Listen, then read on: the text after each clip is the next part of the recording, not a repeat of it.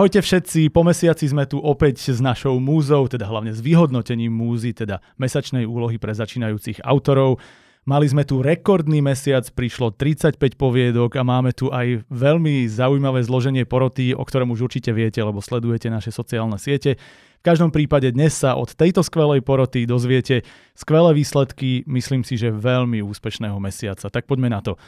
Máme tu porotu, ako vždy teda, zloženú, genderovo vyváženú, ako sa to len dá. Samozrejme, vždy musí niekto viesť. Tento raz máme dvoch pánov, okrem mňa je tu Peter Schlosser. Peter, no, ako ťa predstavíme? Povieme, bývalý policajt, ale hlavne momentálne autor, ktorý využíva svoje znalosti z minulosti. Vítaj u nás. Ďakujem za pozvanie. Ako sa hovorí, to najlepšie na záver, takže dámu. Je to najúspešnejšia autorka zatiaľ histórie našej múzy, dvojnásobná víťazka dokonca po sebe, okrem toho viacero umiestnení v top trojke.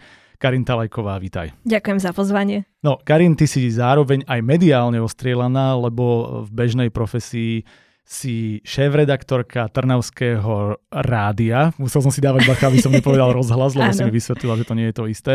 Takže ty predpokladám v tomto biznise sa hýbeš v tom kreatívnom všeobecne. U mňa to nie je až tak kreatíva, že skôr riešim spravodajstvo, ale na náš web píšem aj články, takže mm-hmm. s tým jazykom nejakým spôsobom vždy pracujem. Takže si kompenzuješ tú kreatívu potom v našej múze. Presne tak to je. Veľmi dobre. Aké to bolo byť na druhej strane? No bolo to náročné, určite objavné, pretože som sa konečne vedela aj ja s niekým porovnať a vedela mm-hmm. som si povedať, že v čom možno robím aj ja chyby, takže ak niekomu opäť ponúknete túto možnosť, tak choďte do toho. A neviem, pre teba to bolo aké, Peter? Je to, dá sa povedať, že taký pre mňa nový neopakovateľný pocit. Nikdy som netušil, že sa ocitnem v takejto nejakej pozícii porodcu. Nikdy som síce ani netušil, že napíšem nejakú knihu, na jeseň vyjde šiesta. No, dá sa povedať, že ja som tie poviedky, keď som ich začal čítať, a bol som na začiatku prekvapený teda tým počtom, 35, e, pretože v prvom maili mi poslal uh, Tuniak, mm-hmm. hej, mi poslal 25 alebo 26. Netiež. No, tak ja som mu hneď písal, že píše, že 35, ale v skutočnosti prišiel iný počet, tak potom to vlastne dal do poriadku. Tak ja som sa nejakým spôsobom porovnával s týmito autormi poviedok z môjho obdobia, keď som napísal prvú knihu a mm, drvivú väčšinu poviem, že týchto poviedok musím pochváliť, pretože asi sú vypísanejší, ako ja som bol pri mojej prvej knihe. Povedzte mi ešte, ako ste hodnotili, aké boli vaše kritériá, na čo ste dávali najväčší dôraz, prípadne ako ste si tie body rozdeľovali? No, tak uh, u mňa bolo najprv to hodnotenie veľmi intuitívne, naozaj, mm-hmm. že pocitové a potom som si to čítala znova a snažila som sa to veľmi objektívne nejako ešte prehodnotiť, zhodnotiť a aj porovnať, pretože keď ide človek po, podľa prvého čítania, tak to nie je až tak objektívne, ako keď si to vie porovnať. Išla som s bodami aj niekedy pod 5 bodov, mm-hmm. pretože niektoré z tých poviedok v skutočnosti poviedky neboli. Boli to skôr také úvahy a tam mi bolo naozaj také hlúpe, že, že dať aj 5 bodov. Takže som bola možno niekedy trochu prísna. No a hneď po prvom čítaní, po prvom kole, tak som mala svojich favoritov, ktorým som nakoniec dala 10 bodov, tak tí, tí boli traja. Mm-hmm. A potom som tam mala aj veľkú sivú zónu, to boli autori, ktorých poviedky boli dobré, v podstate niečo ma na nich zaujalo, či už príbeh alebo to remeslo, ale niečo tam chýbalo a tak tým som dávala 7, aby som ich prípadne úplne nepotopila v celom okay. hodnotení. Peťo, ty si to mal ako? Ja som to mal asi tak, že um, povedal som si, že moja hranica naj, najnižšia, čo sa týka bodov, bude 5, pretože nechcel som tých ľudí alebo tých autorov poviedok nejakým spôsobom odradiť od ďalšieho písania. A teraz si im povedal, že keď majú 5, tak je to vlastne tá najnižšia táto, to sme mali nejako inak vymyslieť. Ale nie, veľmi pekné, úplne chápeme a kvitujeme. Tak e, v tom celkom hodnotení, ktoré som teda dneska videl a som sa s tým oboznámil, tak som videl, že sa ocitli aj poviedky s tými teda najnižšími bodovými hodnoteniami, jedna alebo dva. Áno, u nás uh. Karin. My sme boli tí prísni. To sme ten good cop, bad cop v tomto prípade doslova. Ako ty si uh, bývalý policaj, tak ty si bol ten dobrý bývalý policaj. Áno. Dá sa povedať, že drvivá väčšina autorov ma potešila. A ako som už povedal, že boli lepší si myslím s tou prvou poviedkou, ako keď ja som písal niekedy mm. prvé kapitoly. No a tie moje kritéria boli hlavne také, že áno, odpúšťal som nejaké poviem, že pravopis, pravopisné chyby. Niektoré poviedky ma zarazili tým, že sa v nich používali vulgarizmy. Uh-huh. Predpokladám, že títo autory sú väčšinou mladí ľudia. Keď poviem mladý, nemyslím teda iba, že mladší odo mňa, keď mám 55 rokov, ale tak, neviem, do 30 odhadujem. Uh, ja v mojich knihách, aj napriek tomu, že sú to detektívky, kde vystupujú policajti a mafiáni, nepoužívam vulgarizmy Uh-huh. a práve, že tam v takomto menšom texte ma to zara- zarazilo aj tie, dá sa povedať, takého najhr- najhrubšieho zrna, keď boli použité. Uh-huh. Uh, tiež ma tam odradzali, poviem v niektorých poviedkach, uh, také cudzojažic- cudzojazyčné nejaké výrazy, boli tam nejaké šp- španielčina, sa mi zdá, že aj finčina, alebo niečo také, musel som to googliť. Samozrejme, že toto sa všetko odzrkalilo potom na tom mojom bodovom hodnotení a mm, desiatimi bodami bodmi som označil 4 poviedky. Ty si bol najštedrejší, áno. Jedna z nich sa teda objavila aj v tej našej topke, ktorú budeme hodnotiť. No a dúfam teda, že bude úspešná. Je super, že to máme takýmto spôsobom vyvážené. Jednak teda, že tu máme vždy zastúpenie dám, pánov, jednak, že teda žánrovo sme každý iný, ale že aj inak úplne hodnotíme, lebo to sú presne veci, ktoré podľa mňa dajú rôzne pohľady a vždy sa snažíme hovoriť, že áno, samozrejme túto ide aj o skóre, pokiaľ chcete vyhrať, ale primárne ide o ten feedback a viete si zobrať ten, ktorý vám sedí, ten, ktorý vám sedí menej, to, čo je napríklad blízke, keď viete, že váš čitateľ je niekto, kto chcete, aby mal či už jazykové alebo možno nejaké popkultúrne vedomosti, tak toto viete, že je kritérium, ktoré bude dôležité alebo nie. Ale páči sa mi, že vlastne ja mám veľmi často presne opačný pohľad na to a že sa takýmto spôsobom doplňame. Ja tiež nie som fanúšik napríklad vulgarizmov, e, pokiaľ sú len tak, ale pokiaľ je to hodené do prostredia, kde viem, že ten človek by tak rozprával a je to použité správny čas na správnom mieste, tak to beriem. Ja som mal naopak často problém, a to som tam aj písal, kde človek, ktorý je agresívny, zlý, vyslovene vidíme, že ten človek naozaj nemá problém bol tam jeden konkrétny príklad, že zbiť ženu alebo niečo, ale potom, keď bojuje o život, pak tak povie niečo ako do kelu alebo do čerta, tak to som si povedal, že toto je presne ten prípad, kde naopak to, že ten vulgarizmus použitý nie je, mi totálne nesedí do tej poviedky, lebo ja potrebujem, aby tie postavy boli uveriteľné. A veľmi často tie umelé, slušné výrazy na úkor iných mne zase robia problém. Čiže tu napríklad je vidieť, že každý to hodnotíme inak a budete môcť si pozrieť tie naše feedbacky a teda zobrať si z toho to, čo sa vám hodí. No a ja už iba poviem, že ja hodnotím asi teda najprísnejšie. Ja som dal dokonca jednej poviedke aj jeden bod. Bolo to prvýkrát, čo som dal inak jeden bod. A asi tam nie je treba nejak veľmi k tomu hovoriť. Hlavné bolo presne to, čo si povedala, že viacero z tých poviedok neboli poviedky, že to boli nejaké úvahy navyše, ako keby ani nemali nejaký oblúk, že to bolo len také rozprávanie od niekiaľ niekam. Napriek tomu si myslím, že aj tie poviedky, ktoré dostali málo bodov, 1, 2, 3, že veľmi často majú tí autory potenciál, lebo na tom jazyku je to cítiť, len v tomto konkrétnom diele to nevyšlo. A to je možno vec, ktorú by som povedal ako na záver, takú nejakú obhajobu alebo skôr motiváciu, že nehodnotíme kvality autora, hodnotíme kvality diela. A skúste sa na to tak pozrieť, že keď vám dáme 1, 2, 3, 4 body, koľkokoľvek, neznamená to, že neviete písať, pretože náš podkaz hovorí, že aj ty môžeš písať a je to totálna pravda. Ale ide o to, že v tomto diele to možno úplne nevyšlo a chcem, aby ste si z toho odnášali pokiaľ možno čo najpozitívnejšie dojmy.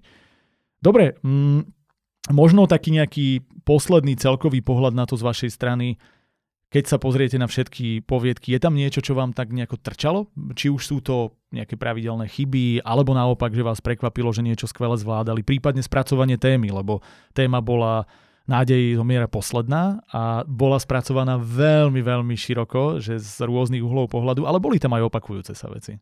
Bola spracovaná síce široko, ale ja som si všimla, že mnoho tých autorov chcelo urobiť taký akože zaujímavý oblúk, že tá nádej bude nejaká postava. Mm-hmm. Že sa niečo bude volať nádej alebo hope, alebo to bude bohyňa nádej. Mm-hmm. A to už mi potom, keď som to čítala asi piatýkrát, tak mi to prišlo, že kliše, že možno ešte treba na tou témou sa zamyslieť úplne z iného uhla, lebo to, čo sa na prvý pohľad javí, že bude originálne, koniec koncov originálne nebude. Hej. Ja nie som veľmi zdatný v anglickom jazyku uh-huh. a keď som čítal tie poviedky, tak uh, ma prekvapilo, že v názvoch dvoch poviedok sa spomenulo slovo hope, sa to píše. A v ďalších, ďalších dvoch bolo niekde aj spomenuté, jeden bol názov psa, sa mi zdá. Tak som sa čudoval, že Najskôr som myslel, že to píše jeden človek, že niektoré poviedky, ale asi to nie je to možné. je zakázané, áno. Áno, je to zakázané, ale môže ich poslať pod nejakými uh, dvomi mailami.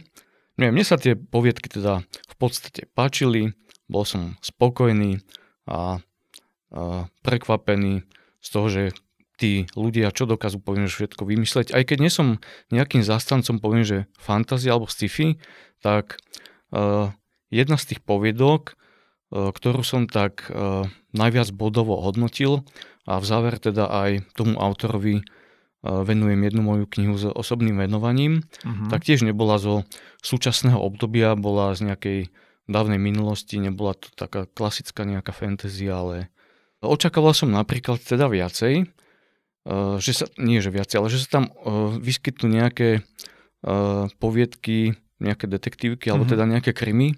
Dve tam mali teda taký nádych, ale tá jedna skončila tiež, poviem, takým fantastickým nejakým záverom. A tá druhá ma tiež veľmi zaujala. A až som tam tomu autorovi potom napísal, že možno, že v ďalšom kole, ak sa zúčastní tejto poviedkovej súťaže, tak by bolo vhodné pokračovať, že ako, aký to bude mať e, ďalší dej. Mm-hmm.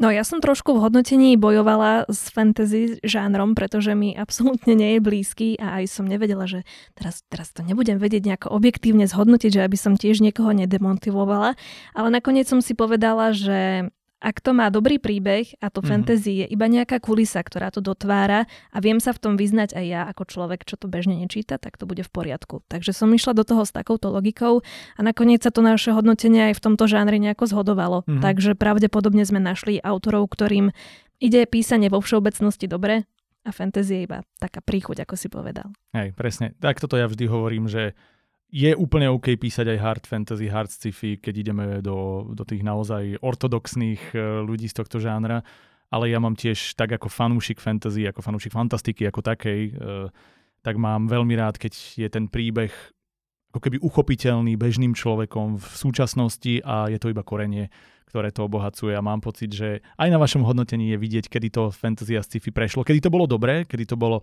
primárne dobrý príbeh a kedy to bolo malo možno ambíciu, alebo teda v konečnom dôsledku sa možno podarilo z toho urobiť iba solidné sci-fi alebo solidné fantasy, ale ten príbeh z toho netrčal takým spôsobom. Čiže aj tu máte podľa mňa najlepšie možné hodnotenie, že viete zaujať e, žánrovou literatúrou aj nežánrových autorov a porodcov, len to treba dobre napísať. Takže úvod máme za sebou, možno príliš dlhý, poďme rýchlo na to, čo vás zaujíma najviac a to sú výsledky a samozrejme nejaký feedback k tomu. Ako tradične budeme hodnotiť top 5, ale keďže zase nám bodové hodnotenie vyšlo tak, že vlastne 5 je zároveň 6, čiže máme tam dve poviedky na 5. a 6. mieste, tak pôjdeme od 6. miesta a začíname prvým 5. a 6. miestom, ktoré získava poviedka s názvom Hope 3 od minulomesačného porodcu Martina Chabadu. Gratulujeme. Poviedka Hope 3 bola, vyzerá, že na to, že to bolo zase sci-fi, ktoré vy nie ste úplne takí fanúšikovia a vlastne aj na to som trošku narážal, mala pomerne univerzálny úspech. Získala 8, 8 a 9 bodov. Priznám sa teda, asi ja ako trošku väčší fantastický fanúšik som to vyťahol tým jedným bodom navyše. Martin, odo mňa máš deviatku. Napriek tomu, že som nevedel, že si to ty, tak priznám sa, že keď som to dočítal, som si bol skoro istý, že to písal on, lebo mal taký špecifický štýl. Čiže 889 Uh, idete povedať, o čom to bolo a možno vaše dojmy z tejto poviedky? Ja som si spravil teda takú krátku poznámku k tejto poviedke. Mm-hmm. A v úvode som predpokladal, že sa vlastne celá odohrá v nejakom nekonečnom vesmíre, mm-hmm. ale ma tam prekvapila taká vsúka, ktorá sa týkala tej rodinnej tragédie, mm-hmm. ktorá síce dobre zapadla do toho celkového deja. No a ten záver som očakával v podobnom štýle a celkom mám z poviedky veľmi pozitívny dojem a Tiež teda nevedel som, kto je autor, ani teda sa s ním nepoznám osobne, ale z toho celkového textu je vidieť, že je to osoba, ktorá je veľmi vypísaná. Mm-hmm. A tu sa asi dá povedať, že to bol presne ten príbeh, že bol viac ľudský, aspoň z môjho pohľadu, a že to sci-fi tam hralo len tú kulisu, ako sme sa bavili, lebo vlastne bola to pointa, ja iba teda poviem, o čom to bolo, že bolo to síce o misii na mesiaci, ale v konečnom dôsledku to bolo teda tragédii ro- jednej rodiny, a muža, ktorý o tú rodinu prišiel a v podstate aj kvôli tomu si dal tú misiu na mesiac a aj kvôli tomu sa tam snaží zachrániť uh, teda jednak tú svoju posádku a jednak misiu, na ktorú prišiel. Čiže tam naozaj asi dôležitejšia súčasť toho celého, ako, ako tá vesmírna stránka bola tá ľudská. Ja sa musím priznať, že na mňa z tohto textu až tak neprešli emócie. Mhm. Hoci ten dej bol naozaj, že emócie drásajúci, e, rodina vymrie takmer a podobne, ale ja som asi z toho cítila, že to písal muž a niekedy, niekedy to zo mňa proste potom tie emócie nevídu a bolo to veľmi tak akože metodicky napísané, respektíve tá hlavná postava zmýšľala veľmi metodicky a asi to mi tam pokazilo tú emočnosť, aj keď tie emócie tam v pozadí boli naozaj cítiť, tak Hej. neprešli. Inak absolútne s tebou súhlasím, je neuveriteľné, že si to povedala skoro doslova. Ja teda to nevidím cez to mužsko-ženské delenie v tomto prípade, ale pre mňa tam tá emócia tej postavy chýbala napísaná. Že to bola jediná vec, že vlastne ono to bolo dejovo napísané krásne. Že to, čo sa stalo, ako on vníma tie veci, ale vníma, nie cíti, skôr takže čo on vidí, čo sa okolo neho deje, ako si spomína a tak, ale vlastne v každej z tých situácií, kde by som čakal nejaký výbuch emócie, tá emócia neprišla. Že tá postava všetko hovorila ako keby veľmi sucho, veľmi stroho, že to oznamovala a či už keď sa to stalo, tak tam bola jediná ako keby ukážka emócií, že sedel a opakoval si mená tých Áno. svojich uh, rodinných príslušníkov, ktorí zahynuli, ale vlastne to bolo všetko, že tam nebolo nejaké, že ukážka plaču, ukážka to. Áno, bolo tam ako... Čo mi prišlo, že to bola možno postava, ktorá si to zatvárala do seba a kompenzovala práve tou nejakou aktivitou, nejakým smerom, ale stále mi chýbalo niečo, nech sa stotožním s ňou. Lebo ja som bol ako keby jemne dojatý z toho príbehu, že čo sa mu stalo a bolo mi ľúto, ale vlastne ja som vôbec nevedel, ako sa tá postava cíti a ona bola pre mňa jedna veľká neznáma. A toto som tam mal ja ako hlavný... To bol napríklad jeden z hlavných dôvodov, pre ktorý som tie body strahával, lebo dostal som ukážku všetkého, čo by som mal cítiť, ale potreboval som to precítiť z postavu a to sa nestalo. Ja som bod ešte strhala za to, že tam bol trošku došrobovaný príbeh strýka alebo deda, ktorý e, ťažil urán uh-huh. a tento, táto hlavná postava tiež išla niečo ťažiť na, na mesiac. Uh-huh bola aj Mars v inej poviedke, preto hey, som zmetená.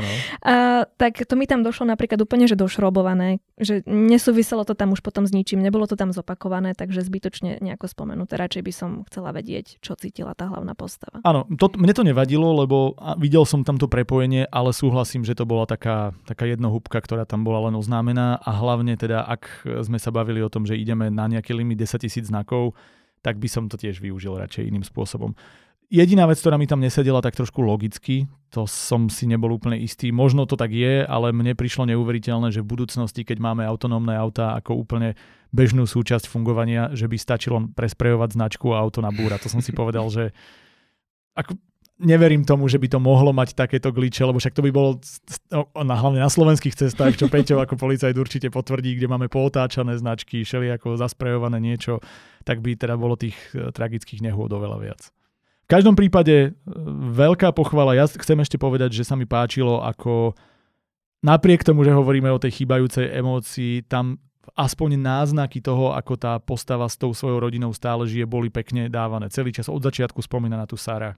Uh, hovorí o nej, že ako by ona bola myslela v tom čase a spomína, kedy by boli jeho deti už teraz na škole a čo by robili. Trochu mi nesedela E, tam časová línia, alebo teda tie veky, tam som sa zamýšľal nad tým, lebo bolo povedané, že Sarah by mala tesne po 40 a isto by stále vyzerala výborne a deti by jedna mala už, by robila magistra a druhé mm-hmm. bakalára, tak som si tak vypočítal, že to bol taký skorý začiatok rodiny, niekedy v 16, 17, aby toto mohlo vychádzať. Ale zas nesúdim, každý to máme po Stáva svojom, sa. presne tak je to úplne v poriadku. Čiže len som sa nad tým zamýšľal, ale teda taký ten tá symbolika tej rodiny a ten foreshadowing toho, že sa niečo stalo, tam bol urobený perfektne. Jediný problém bol, že vtedy, keď som potreboval, aby tá emócia vybuchla, tak proste nevybuchla a musel som si ju tak nejak hľadať tam sám, čo je trošku škoda. Možno ten autor to tak premyslel tri kroky vopred, ako si hovoril, že, že hlavná postava je jednoducho uzavretá po tom všetkom, čo sa stalo. Áno, ale asi by som to ukázal aj na niečom inom. Mm. Lebo je to asi také isté, ako keď dáš postave hovoriť nejaké klišeoidné veci a potom povieš, ale ja som to urobil úmyselne ale treba ukázať, že tento človek takto hovorí z nejakého dôvodu, že toto robí z nejakého dôvodu. Pokiaľ je to na tomto jedinom prípade, tak mi, ja viem, že 10 tisíc znakov zase je to veľmi ťažké tam zmestiť. Na druhú stranu mi príde, že toto je taký kľúčový fakt, ktorý, ak je to postava, ktorá sa chová za každým logicky, pragmaticky, bez toho, bez emócií alebo niečo, tak ju treba takýmto spôsobom prezentovať od začiatku. Čo kombinácii s tým, že stále na tú rodinu spomínal, mi tak neprišlo. Že to ako keby to bol taký kontrast, trošku sa to bylo a práve preto mi potom tá emócia chýbala. Napriek tomu veľká pochvala za ďalšie umiestnenie v top 5. Martin nám to... Martin je tvoj asi taký, že najväčší súper v stabilite, mm. že vždy, keď, eh, keď príde od neho niečo, tak sa umiestni veľmi vysoko. Naposledy mu to teda nevyšlo, ale myslím, že dovtedy mal vždy účasť top 5, aj teraz tam je, takže tam sa možno nejaká rivalita bude budovať. Jo, ale ja som mu venovala 8 bodov veľmi štedrých. Presne tak, takže vidíte, že u nás v múze tak podporujeme autorov, že aj rivality sa tu riešia podporovaním, takže to je, to je naozaj pekné. A on teba už hodnotil? Áno, minulý, minulý áno, mesiac. Áno, a koľko ti dalo dolu? Dosť, tiež ma akože tak vyťahol. A on ťa hlavne veľmi chválil za to, že ty si mala tam tú, tú molekulu a, a že on vlastne tú, tú biologickú alebo ako tú vedeckú časť veľmi vychválil, takže vidíte, je to vzájomné teraz. To je... On bol jediný inak, čo to správne pochopil, ako som to celé myslela, takže ďakujem ti Martin, budeme sa naďalej ťahať. Vynikajúce, to sa mi páči. Inak tu vôbec nie je žiadne protežovanie niekoho, toto naozaj celé to bolo, ešte raz pripomínam, a to je kľúčové, anonymné hodnotenie, nikdy nevieme, koho poviedku čítame, takže bolo to všetko uh, tak, že by to aj na policii prešlo, však Peťo. Určite áno. Dobre, poďme ďalej. Toto bolo teda 1. 5. a 6. miesto. Ďalšie 5. a 6. miesto získava Tina Kirs za poviedku s názvom Hviezdna obloha, takisto 25 bodov. Hviezdna obloha, dám nejaký rýchly sumár, bola o nájdenom denníku pod podlahou, keď sa tam nejaký pár pristahoval, o sekte a zmene pohľadu na rodičovstvo. Takto som si to nejakým spôsobom veľmi stručne charakterizoval. Bola to poviedka, ktorá mňa veľmi oslovila, dal som jej, ak sa nemýlim, 8 bodov a potom poviem prečo, aký ste z nej mali dojem vy. Ja som si k tomu napísala Levý kráľ, sekta, nočné besy a denník. Áno, to... áno, máme tam také podobné kľúčové slova. Toto zase na mňa nejako prebehlo. No ja som taktiež dala 8 bodov. Mm, taktiež ma táto poviedka zaujala, len sa mi asi nepáčilo príliš veľa tých odkazov na Levieho kráľa, mm-hmm. lebo ani len toto som nečítala. Takto aj, som aj, pozadu aj, aj. v popkultúre, alebo teda nevidela ano. a potom na mňa asi nepreskočili nejaké emócie, alebo som nepochopila úplne nejaké prirovnania, ktoré boli napríklad v tom denníčku od toho dieťaťa. Mm, ja som tejto poviedke dal teda 9 bodov. Mm-hmm. Uh, ďaká tejto poviedke ako aj z niektorých ďalších som sa dozvedel nejaké nové informácie alebo nejaké nové slova, pretože je tam použitý taký výraz, že Hakuna Matata, Áno. čo som teda googlil ako aj pri niektorých iných poviedkach, čo znamená, že žiaden problém. Vy ste ani jeden nevideli Levieho kráľa, to je úplne neuveriteľné. tak pozrite sa, ako sa dostáva, my vlastne nie len, že dostávame porotu, ktorá hodnotí, ale ešte sa aj učí od tých našich autorov. Uh, ja, ja som z generácie, keď sme pozerali rozprávky Vlka z Ajac, z Ajac, Lolega Bolek a také podobné, ale vykral... Ja vás tak prepájam, lebo ja som bol na obidvoch stranách ešte. Hej. No a ja už som písal vlastne v tom mojom hodnotení, že uh, táto poviedka uh, podľa môjho názoru uh, by mohla ašpirovať na nie, nejaké popredné umiestnenia a ako jediná a to fakt pozitívne hodnotím a kvitujem, že tam do tej poviedky vsunul tie listy, ktoré sa našli vlastne mm-hmm. pod tou podlahou. To bolo, také, tak ma to veľmi zaujalo, takýto štýl. Hej, mne sa to tiež páčilo, hlavne aj bolo dobre spravené a to sa nie vždy stane, že keď sme išli do toho rozprávania dieťaťa, tak z toho bolo cítiť to dieťa, že to, to remeslo ako keby skočilo, že medzi tým rozprávačom a medzi tým dieťaťom uh, sme videli rozdiel a bolo to, to detské bolo napísané tak priamočiaro, celkom uveriteľne v tom, že deti vystihnú konkrétnu vec a držia sa jej, takže toto bolo fajn. Mne ten Levý král nevadí, lebo ho poznám, takže toto je tiež tá popkultúrna vec, že keď sa jej chytíš, tak je to príjemné. Ja som si to písal, že to bola taká nejaká symbolika, ktorá to celé štrikovala, viedla a to bolo fajn. Čo sa mi veľmi páčilo, bolo to, že jednoducho z toho deja zostávala stále na tých postavách a že vlastne tá história tej sekty a toho, čo sa stalo a to prežívanie, že ako keby niekto sa mi nesnažil až tak veľmi infodampovať, čo sa často stáva, že príde a, te, a teraz ti idem dať lekciu z histórie a skočíme niekde a teraz ide tam vysvetľovanie, čo sa stalo, že stále sme zostávali s tým párom, ale mi bolo tak dávkované. Trošku tu, trošku tam, že vlastne som dostal presne tie informácie, čo som pochopil, aby na mňa tá emócia toho príbehu zapôsobila. Pri tých denníkoch som mal jedinú vec a to, že boli na mňa ako keby naraz vyliate. Že som si hovoril, že či by sa to nedalo urobiť tak, že by to postupne som čítal kúsok kapitoly, delal sa niečo, že by to bolo ako keby viac rozhádzané do celej tej poviedky, lebo tam bol jeden úsek, kde prečítal asi 3 alebo 4 kapitoly a potom som sa nad tým zamyslel, že máme 10 tisíc znakov, že to sa asi nedalo, že to v tomto prípade to nešlo. Napriek tomu, ak by si toto rozpracovávala, ak sa nemýlim, že ty na to bola, áno, na niečo väčšie, tak by bolo možno fajn urobiť to tak, že sa to dávkuje, aby to nebolo, že tu mám tento dej teraz veľa, veľa, veľa spomínania cez denník a potom ďalší dej. Ale no, občas na mňa prišli dialógy trošičku také zrýchlené. Jemne, nechcem to nazvať, že umelé, ale že toto potrebujem podať, mám málo času, málo priestoru, málo znakov, tak to tam vychrlím a potom boli trošku ako keby ťažšie uveriteľné. Niečo bolo drobne prevysvetlené na môj kus a ja som v tomto taký, taký celkom uchyl, že ja potrebujem veci nechať náznakom a pochopiť ich, ako náhle mi niekto pravidelne vtláča informáciu, tak ma tak bolí, no ja viem, nechaj ma uvažovať. No presne, a ja som si napríklad želala, aby to skončilo možno ešte v druhej tretine, iba vetou, že hovorí vám niečo nebeská brána, lebo vtedy by sa krásne vykontrastovali už tie náznaky, že vlastne išli tí rodičia do sekty uh-huh. a aj ten detský svet. Ale už tá posledná tretina uh-huh. mi mhm. prišla trochu aj navyše.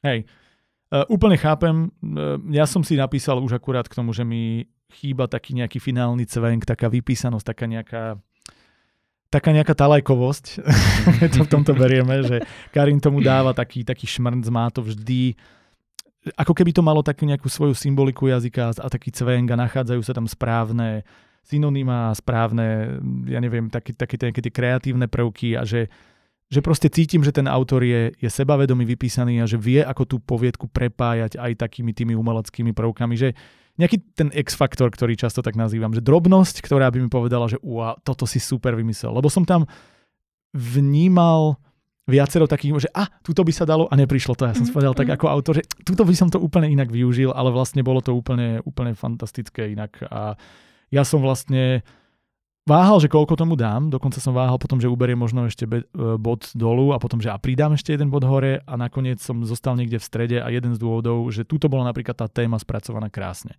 Že toto bolo pre mňa jedno z najlepšie e, zapracovaných tých zadaní, keďže to je mesačná úloha, tak dávame úlohu Úrob nádej zomiera posledná a tu bola zapracovaná krásne. Dobre, to boli 5. a 6. miesta. A teraz tu máme hneď 3, druhé a 4. miesta. Takže traja ľudia si budú môcť povedať, že skončili na druhom mieste v múze a začíname nie podľa poradia, len čisto podľa ABCD alebo podľa čohokoľvek nám to zoradil Excel. Na druhom a štvrtom mieste sa umiestňuje s poviedkou Kto vidí trávu rásť Daniel Mišík. Gratulujeme. Dano 998 bodov, myslím si, že zase jasný úzus, že táto poviedka bola výborná. Bolo to o futbalistovi, ktorý sa snaží dostať svoju, svoju lásku alebo dámu, do ktorej je zamilovaný a o jeho kamarátovi, ktorý mu v tom pomáha. Dajte k tomu vaše postrehy. Môžeš začať kľudne teraz ty, Peťo. Toto bola asi jediná poviedka zo športového prostredia mm-hmm. a keď som mu čítal, tak som si spomínal na to, keď ja som bol malý chlapec a hrávali sme niekde vonku s chalanmi fotbal. Sice tento futbalista ten hlavný predstaviteľ bol taký nešikovnejší. Ja, pretože som bol postavou štihli a priezviskom chudý, tak som tak sa mi lepšie darilo na tom futbalovom ihrisku alebo tráve. Ja som dal tej poviedke 9 bodov, ale potom som si vlastne kladol ešte takú otázku, už keď som odoslal to moje hodnotenie, že keď sa vlastne zamýšľame nad tým e, zadaním poviedok Nádej zomiera posledná, že čo vlastne autor chcel povedať, e, čo bola vlastne tá nádej. Že ten chlapec mal nádej, že sa stane z neho dobrý fotbalista, alebo tá jeho priateľka Katka, mm-hmm. sa mi zdá, že sa volala, alebo že tá Katka opetuje nejaké jeho city. Takže toto zostalo vo mne také nevyriešené s takým otazníkom. Neviem, aký pohľad máte na to vy. Karin? Áno, ten otáznik som tam cítila určite aj ja, pretože na konci je zvláštna pasáž, kedy vlastne ten, tá hlavná postava povie, že už nepotrebovala toho najlepšieho priateľa. Takže tiež som bola zmetená, že v čom bola tá nádej, ale inak tá poviedka sa mi veľmi páčila, dokonca ma rozosmiala. Mám tu aj takú poznámku, že rozumne pokladať nadávky je základ a tu to presne bolo. Hej. Takže toto bola podľa mňa jedna z najlepších poviedok. Mne sa páčila veľmi. Ja, moje prvé, keď som to dočítal, bolo, že čo? čo? Čo som to práve čítal, lebo ten záver ma úplne odpálil, že ja som z toho mal taký, a neviem ako to nazvať, taký pocit, ako keď pozerám, ja neviem, či teraz budem triafať správne popkultúrne e, filmy a referencie, ale ja mám veľmi rád filmy, ktoré sú také pozitívne zbesilé, streštele typu, ja neviem, Amelie z Montmartre alebo uh, Scott Pilgrim, neviem, či ste ho videli Áno, áno, ten je skvelý. Ja mám strašne rád takéto, že vlastne ty cítiš ako keby takú tú, ten nepokoj, ale pozitívny nepokoj, že tak, takúto streštenosť tých postáv a ten skok v deji a ja som to tu v istom zmysle dostával. A ja som si to hneď, aj som to písal, že som si to predstavoval, ako by som to uh, urobil tento, do filmu, tento príbeh, ako by som to režíroval, že by to krásne fungovalo na týchto skokoch.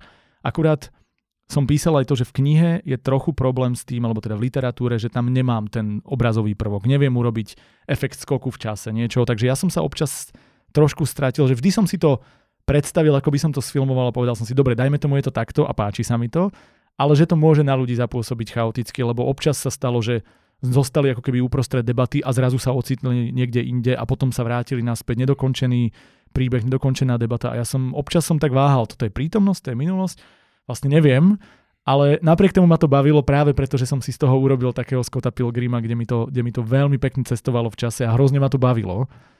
A jedna vec, ktorá mňa teda nakoniec na tom, nechcem povedať, že mrzela, ale, ale ktorá mi chýbala, prečo som strhával tie body, že ja som proste nepochopil ten koniec. Ja som nepochopil, že či ten kamarát bol nejaký jeho prelud, alebo ho nepotreboval z iného dôvodu, kedy sa tam, kde som tam mal vidieť náznaky na to, že sa to takto skončí, lebo ja Mám rád, keď ma šok, e, koniec šokuje, dokonca aj keď mu nerozumiem, lebo si ho ako keby môžem hľadať, ale ja som si túto konkrétne prečítal znova, lebo aj keď som nemal čas, som musel.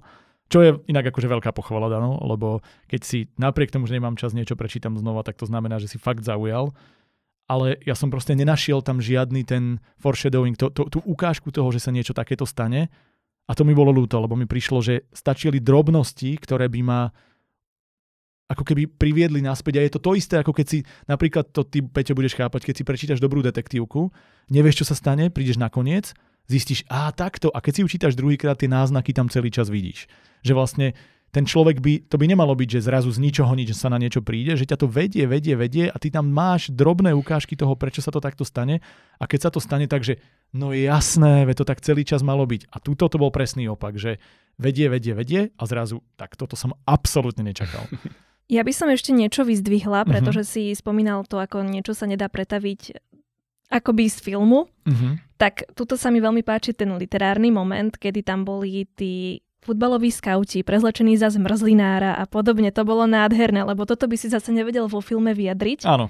Ale tuto to bolo. Alebo napríklad tie, tie rúže od z cintorínskych služieb. To bolo tiež nádherné detaily. To naozaj. bolo skvelé. Takéto drobnosti tam boli absolútne vychytané. Ja som si aj písal, že remeselne a, tá, a vlastne možno presne to, čo som hovoril v tej predchádzajúcej poviedke, že mi trošku chýbalo. Mm-hmm. Také tie drobné prvky, často to ani nemusí byť, že vážny dejový motív, ale niečo, čo ti to oživí, ozvláštni, čo tam tomu dá ten cvenk, čo prepojí dve scénky niečím, čo práve má takú, tak, taký ten prvok nejaký, či už je to fantastický, alebo vtipný, alebo nejaký, že tuto to bolo zvládnuté perfektne. Ja vlastne som strašne rozpoltený v tomto, lebo tak, ako sa mi páčila ako jedna z najviac, možno aj najviac, tak ja som potreboval ten dej ukotviť a vlastne ja dodnes neviem, že, že kde som mal pochopiť, že nebol reálny, alebo bol reálny, alebo čo sa stalo a a zostávam v takom, v takom nejakom vzduchoprázdni, kde tak ako ma to baví, ma to zároveň frustruje. A vieš, čo som si teraz všimla? Že ten kamarát hlavnej postavy sa volal Ošim, čiže to je Mišo opačne? Že to bol možno ten náznak? Ty kokos, my sme prišli mm. v priamom prenose. Na... OK, veľmi dobré, ale áno, čiže jeden náznak tam je, ak to bolo takto, to by vav, ty kokos. A ja som mu tam ešte aj, teraz si ja som ešte aj písal, že som si nevedel celý čas vyhodnotiť, že kde sa to, teda na začiatku, že kde sa to deje. Lebo začali sme nejakým ošimom a ja som mhm. si povedal, to bude asi niečo japonské. Mm-hmm, presne. Lebo ja. že to, potom tam bol yogi, tak si hovorím, OK, tak to bude niečo multikulturálne, zahraničné a zrazu sme sa ocitli na Slovensku a ja, že čo? Ale teraz vlastne to, čo som dal ako poznámku toho, že to je potenciálna blbosť, vlastne som bol ja blbý. To mi je, Všetci sme boli blbí. Ty, ty jediná nie si, lebo si na to prišla. Ale teda ja musím povedať, že som to čítal už v závere, kde som musel čítať kvantum poviedok denne A takže takéto veci mi uchádzali. Tak ja som bol potom asi z toho pohľadu najblbší, pretože ako bývalý policajt som mal toto rozšifrovať ako prvý. Aj, aj, aj, ale už bývalý. Ty už, si, ty už si na policajnom dôchodku, ty už si môžeš dávať v tomto oddych. V každom prípade toto je dobrý náznak, ale mám pocit, že aspoň dejovo by to tam trošičku mohlo byť. Napriek tomu ja som váhal, či 8 alebo 9, nakoniec som to porovnal s tými, čo, ktorým som dal 9 a povedal som si, že ten dej je pre mňa asi kľúčový, ale táto poviedka pokojne mohla vyhrať. Možno stačí drobnosti, v každom prípade je skvelá a ešte raz veľká gratulácia. Skvelý výkon. Poďme teda ďalej. Jedno, druhé a štvrté miesto máme za sebou, dve pred sebou, to najbližšie zase rovnako druhé a štvrté ako tie ostatné, jedno v akom poradí to hovoríme, získava poviedka s názvom Stratená správa od Tomáša Slobodníka.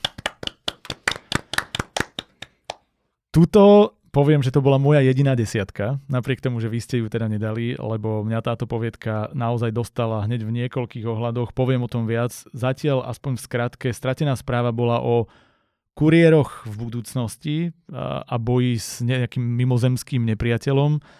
A napriek tomu, že sa to snažím nejako zhrnúť, tak vlastne bolo tam rozohraného pomerne dosť veľa na to, aby sme to vedeli takto, takto v jednej, dvoch vetách dať. V každom prípade bola tam aj ten, aj ten sci-fi prvok, tam nejaké ská, skákanie do podpriestoru, alebo ako sa to volalo. Bola tam nejaká romantika, bol tam humor, bolo tam toho veľmi, veľmi veľa, ale vyzerá, že teda najviac to preskočilo na mňa. Ty si, tuším, tomu dal iba 7, že? Dal som tomu 7, ale ja by som ťa doplnil, že bolo tam, dá sa povedať, aj také napätie, uh-huh. pretože sme čakali po tých jednotlivých nejakých Áno. časových úsekoch, že prvá hodina, 50 minút, 40 minút, až posledná minúta, čo sa vlastne sto, uh, Presne. stalo. No ale keď som prečítal, pri tejto prvietke, poviedke som sa asi jediné rozosmial, že som, nechcem povedať, že som sa smial 10 minút, no ale nejakú chvíľku, keď som si prečítal vlastne tú poslednú vetu, že ako povracali sa všetci, chýbali ste iba vy. Prišla odpoveď, niekto niekomu povedal, no a ten niekto zhlboka si vydýchol a povracal sa tiež. Perfektná, Takže... perfektná hra so slovíčkami, nádherná hra so slovíčkami tam bola. To bolo fantastické. Áno, toto poviem, že veľmi kvitujem. Ja som dal síce tej poviatke iba 7 bodov. Zase poviem, je to aj z toho dôvodu, že je to tá nejaká poviedka z tej budúcnosti alebo z niečoho, čo neexistuje. Nechcem povedať, že autor by mal prestať písať. Niečo takéto, keď sa v tom cíti doma, jasné, nech ide do toho a možno bude úspešný ako niektorí slovenskí spisovateľi alebo spisovateľky, ktoré píšu fantasy. Hej. E, to, toto naozaj bolo, že už také väčšie sci-fi, že ten svet bol vymyslený, tá budúcnosť bola vykreslená oveľa viac, plus tam boli tie fyzikálne nejaké zákony, takže ja viem, že to asi bolo ťažšie prijať. Ale ty si dala 9 bodov napriek tomu. Áno, no tak ja som začala čítať s tým, že ja, ja, ďalšie fantasy. A potom tam prišla na scénu Dita, nejaká akože sebavedomá, veľmi e, vážená žena a ja som si hneď predstavila, že Ditu Fontis, mm-hmm. úplne to sedelo aj k tým jej oblečkom a Hej. všetkému a hneď to malo pre mňa iný rozmer, že som tam našla možno aj tú romantiku, ok, som žena, možno je to preto, ale keď už tam bolo aj toto, a tak mi to fantázia až tak nevadilo a vlastne som chcela vedieť, čo bude ďalej. Do toho je ten text naozaj veľmi inteligentne napísaný. To je tak inteligentne napísané, ten človek musí mať asi IQ 200, čo to, čo to písal. Naozaj veľmi pekné. Hej, úplne súhlasím. A ja napríklad zase ako človek, ktorému fantastika ani sci-fi, ani fantasy nevadí, tak musím pochváliť, že toto nebolo ako keby vtláčané nejakými komplikovanými vysvetleniami toho deja, čo môže byť paradoxne pre človeka, ktorý nie je fanúšik fantastiky problém, že vlastne nerozumiete sa, čo sa v tom svete deje, ale mne sa páči, že mi zase dal len toľko, koľko som potreboval vedieť na to, aby som chápal, ako to v tomto svete funguje.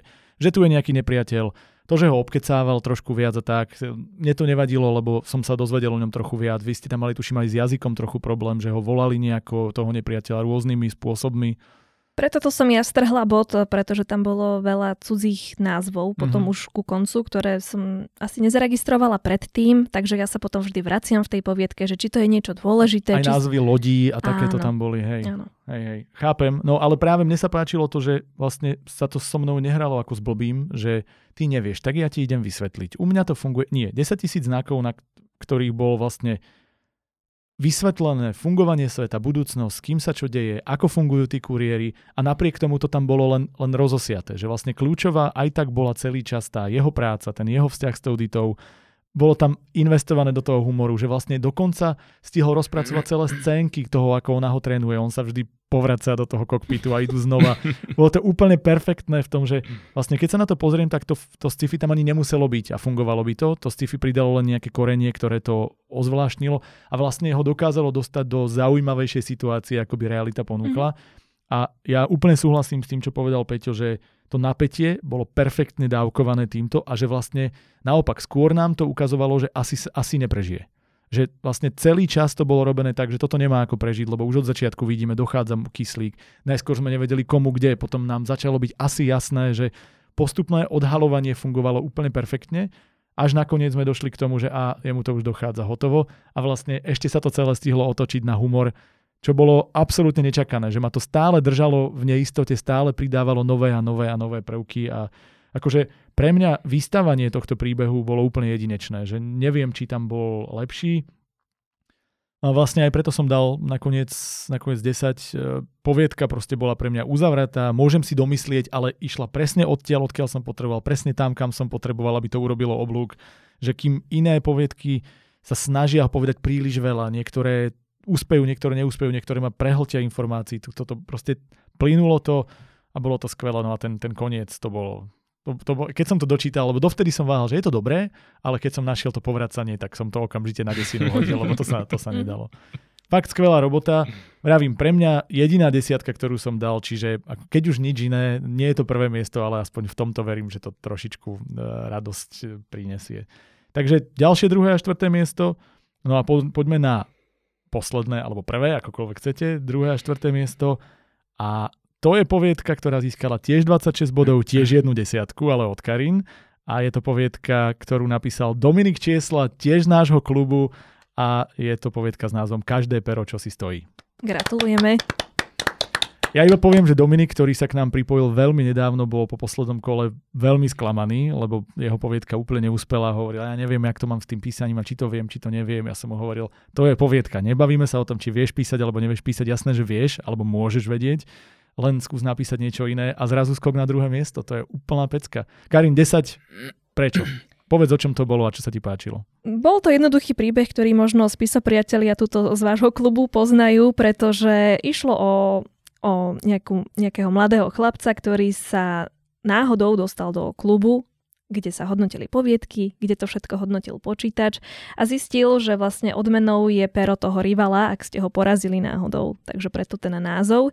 Bolo to podľa mňa trošku také obidenie pravidiel, pretože ako ten autor mohol predpokladať, že to budeme hodnotiť vysoko, Akože áno, ja povedal som si, že bolo to zahranie na správnu strunu, áno. ale zase prečo nie? Ako zas, vybral si tému, ktorá je jemu blízka, nám blízka, je to OK. Navyše sme tu mali, že úplne externého človeka, však ty tiež nie si z klubu, takže vlastne uh, hral iba na, on hral na mňa, je to jasné. Ale fungovalo to Ale fungovalo na to na mňa, pretože som presne pochopila, čo tým chce urobiť Aj. a zase hrať na tú správnu strunu u porodcov nie je nikdy na škodu, takže desiatka tuto pre, pre každé pero, čo si stojí.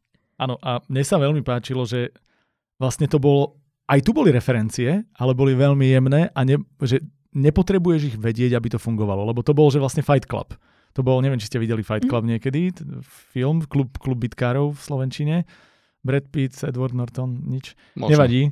Uh, klub bitkárov, jeden z najpopulárnejších filmov histórie, asi v top desiatke je hodnotený. Skvelý film a je tam a vlastne použil ten prvok toho tajného klubu, nejakého stretávania sa, kde čo si. Ja som hovoril, že ešte to mohol potiahnuť potenciálne trošku ďalej, ale aj takto to bolo výborné. Aj som z toho hneď napísal, že spisovateľský Fight Club, ktorý urobil úplne perfektne, že rozpracoval zase niečo, keď sme sa bavili o originalite, čo už existuje, ale dal tomu úplne nový twist a fungovalo to krásne a a mne, sa, mne sa to veľmi páčilo, mám tam viacero vecí, aj sa k ním dostaneme, ale Peťo, povedz ty, čo si o tom myslíš? Mm, neviem, koľko má Dominik rokov, ja ho nepoznám teda. Ak Ty sa nemýlim, tak 35 môže mať, takže medzi 30 40. Tak to je super vek. Uh, ja som napísal, alebo začal písať moju prvú knihu, keď som mal 50 rokov, takže mňa táto poviedka, poviem, veľmi zaujala. Dal som jej teda na rozdiel od vás 8 bodov, ale aj napriek tomu je to asi dosť také pekné ohodnotenie. No a uh, táto poviedka ma veľmi zaujala.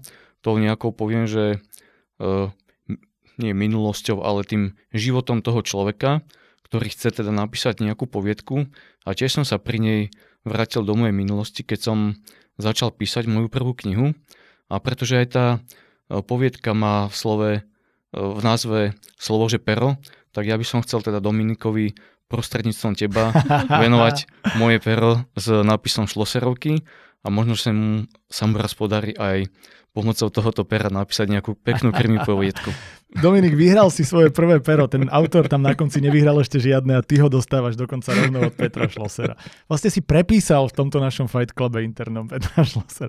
Perfektne, ďakujeme, vynikajúci darček. Ak by chcel náhodou Dominik napísať nejakú krmi poviedku a bude chcieť niečo odkonzultovať z policajného prostredia, tak kľudne sa mi môže ozvať. Samozrejme, že aj ostatní poviedkári. Skvelé, ďakujeme veľmi pekne. Tuto podľa mňa asi funguje ten kontrast toho, že ako si povedal, že Fight Club, niečo drsné a potom, že tam vlastne superia nerdi, alebo proste ľudia, ktorí píšu, ktorí majú možno neúplne populárnu, populárny koníček a toto tam fungovalo naozaj veľmi vtipné. Gratulujeme k Peru Hej. a môže s ním prepísať históriu. No, jednoznačne. Mne sa veľmi páčilo, že a, a zase, ako hovorí, že hral na tú správnu strunu, tak to bolo jednoznačne, že my všetci, ktorí píšeme, vieme, ako, aké je to utrpenie niekedy. A je to vlastne to krásne utrpenie, že, že aj, aj to bolí, ale aj tak to chceš. A že vlastne tá analýza toho spisovateľského utrpenia, ešte keď sa dáte dohromady, bola, bola zachytená veľmi dobre. Myslím si, že po tom poslednom neúspechu si ju sám v hlave analyzoval dostatočne a perfektne sa z toho vypísal. Ja som tu mal vlastne asi jedinú vec, alebo teda v remesle tam toho bolo pár, ale nič extrémne, občas boli trochu ponaťahované vety, ktoré už dávno dávali zmysel a stačilo ako keby tú poslednú časť vyhodiť, už rozumieme a tak, ale to sú malé editorské úpravy. Jediná vec, ktorú som mal takú, nechcem to nazvať, že väčšiu, ale takú, že dejovú, bolo, že mňa trošku, ani to nemôžem nazvať, že sklamal, ale z takého profesionálneho hľadiska ja mám pocit, že nevyťažil maximum z konca. Že ten koniec bol príjemný, lebo že áno, kiež by som aj ja raz vyhral moje pero, ale bolo to také, také že no, nechali sme to tu. A ja som mal pocit, že ja mám teda veľmi rád, keď sa podarí autorovi dielo nechať v momente, keď je, keď je to najintenzívnejšie. Keď ako keby sme došli k pointe, ktorú sme vyjadrili a s touto bodkou ťa nechám. A to som mal pocit, že tu úplne 100% neprešlo. Ešte raz hovorím, že bolo to výborné, čiže toto nebolo to, že by ten koniec bol zlý, len nebol 100% využitý potenciál v tom, že tá pointa pre mňa bola, že trpíme a napriek tomu chceme trpieť. Že bolí ma to, trápim sa, nedarí sa mi, ale vlastne to je to na tomto návykové.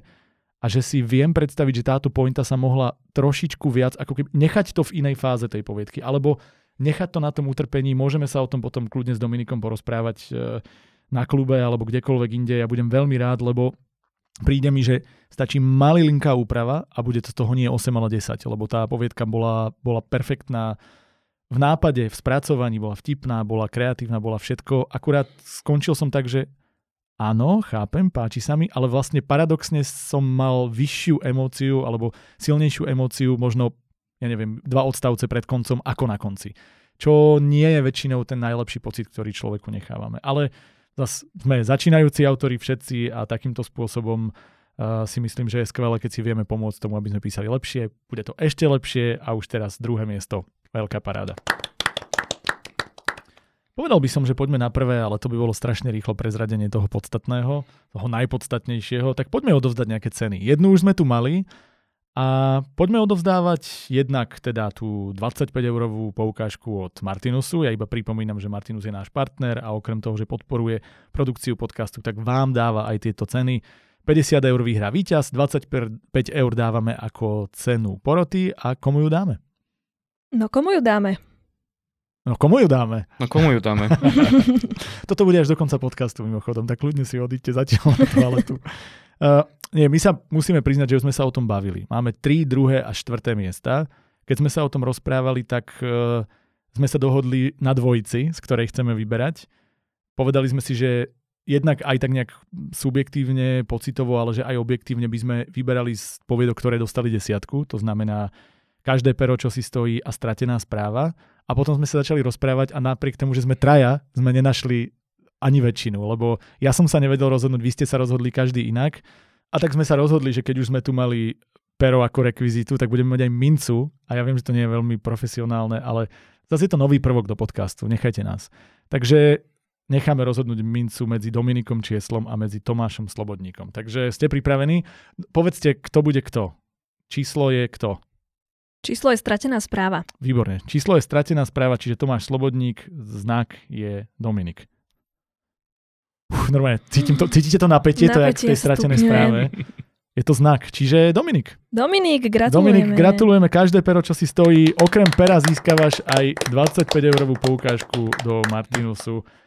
A poďme rozdávať aj ďalej. Ja by som povedal, že minimálne knihu si Tomáš zaslúži. Napriek tomu, že si nevyhral cenu poroty, tak ja ti jednu cenu rovno venujem.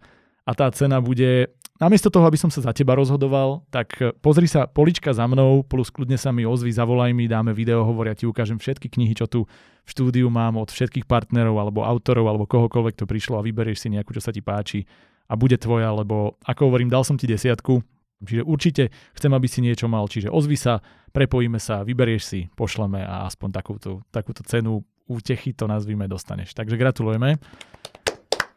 A poďte vy, komu dáte cenu? A, tak ja som, ako som na začiatku spomenul, 4 poviedky ohodnotil 10-bodovým mm, e, číselným hodnotením. A pretože tá jedna z poviedok, ktorú som takto ohodnotil, sa nedostala do tohoto užšieho finále, tak ja by som chcel uh, ohodnotiť poviedku s názvom Skúška ohňom, mm. ktorú napísala uh, autorka Iveta.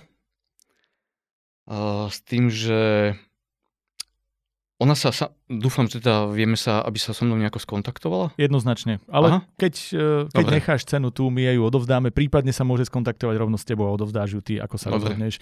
Sme všetci prepojení, vytvárame komunitu, len sa ozvi. Dobre, takže my sa dohodneme na spôsobe. Ak by sme sa nedohodli, tak pani alebo slečna Iveta sa mi môže ozvať uh, na mail, na Facebook, na Instagram a ja jej pošlem knihu podľa jej výberu uh-huh. s osobným venovaním a tá poviedka ma zaujala aj napriek tomu, že nebola teda zo súčasného obdobia, ale bola z nejakej dávnej histórie, kde na konci mala byť upálená kráľovna ako teda nejaká bosorka, ktorá mala sa vtedy dopustiť nejakého takého konania, ktoré, s ktorým jej manžel alebo osoby teda v pozadí nebudem menovať teda nejakých církevných hodnostárov uh, spôsobili, ale nakoniec to skončilo dobre a uh, zachránila si život vďaka jednému takému rytierovi.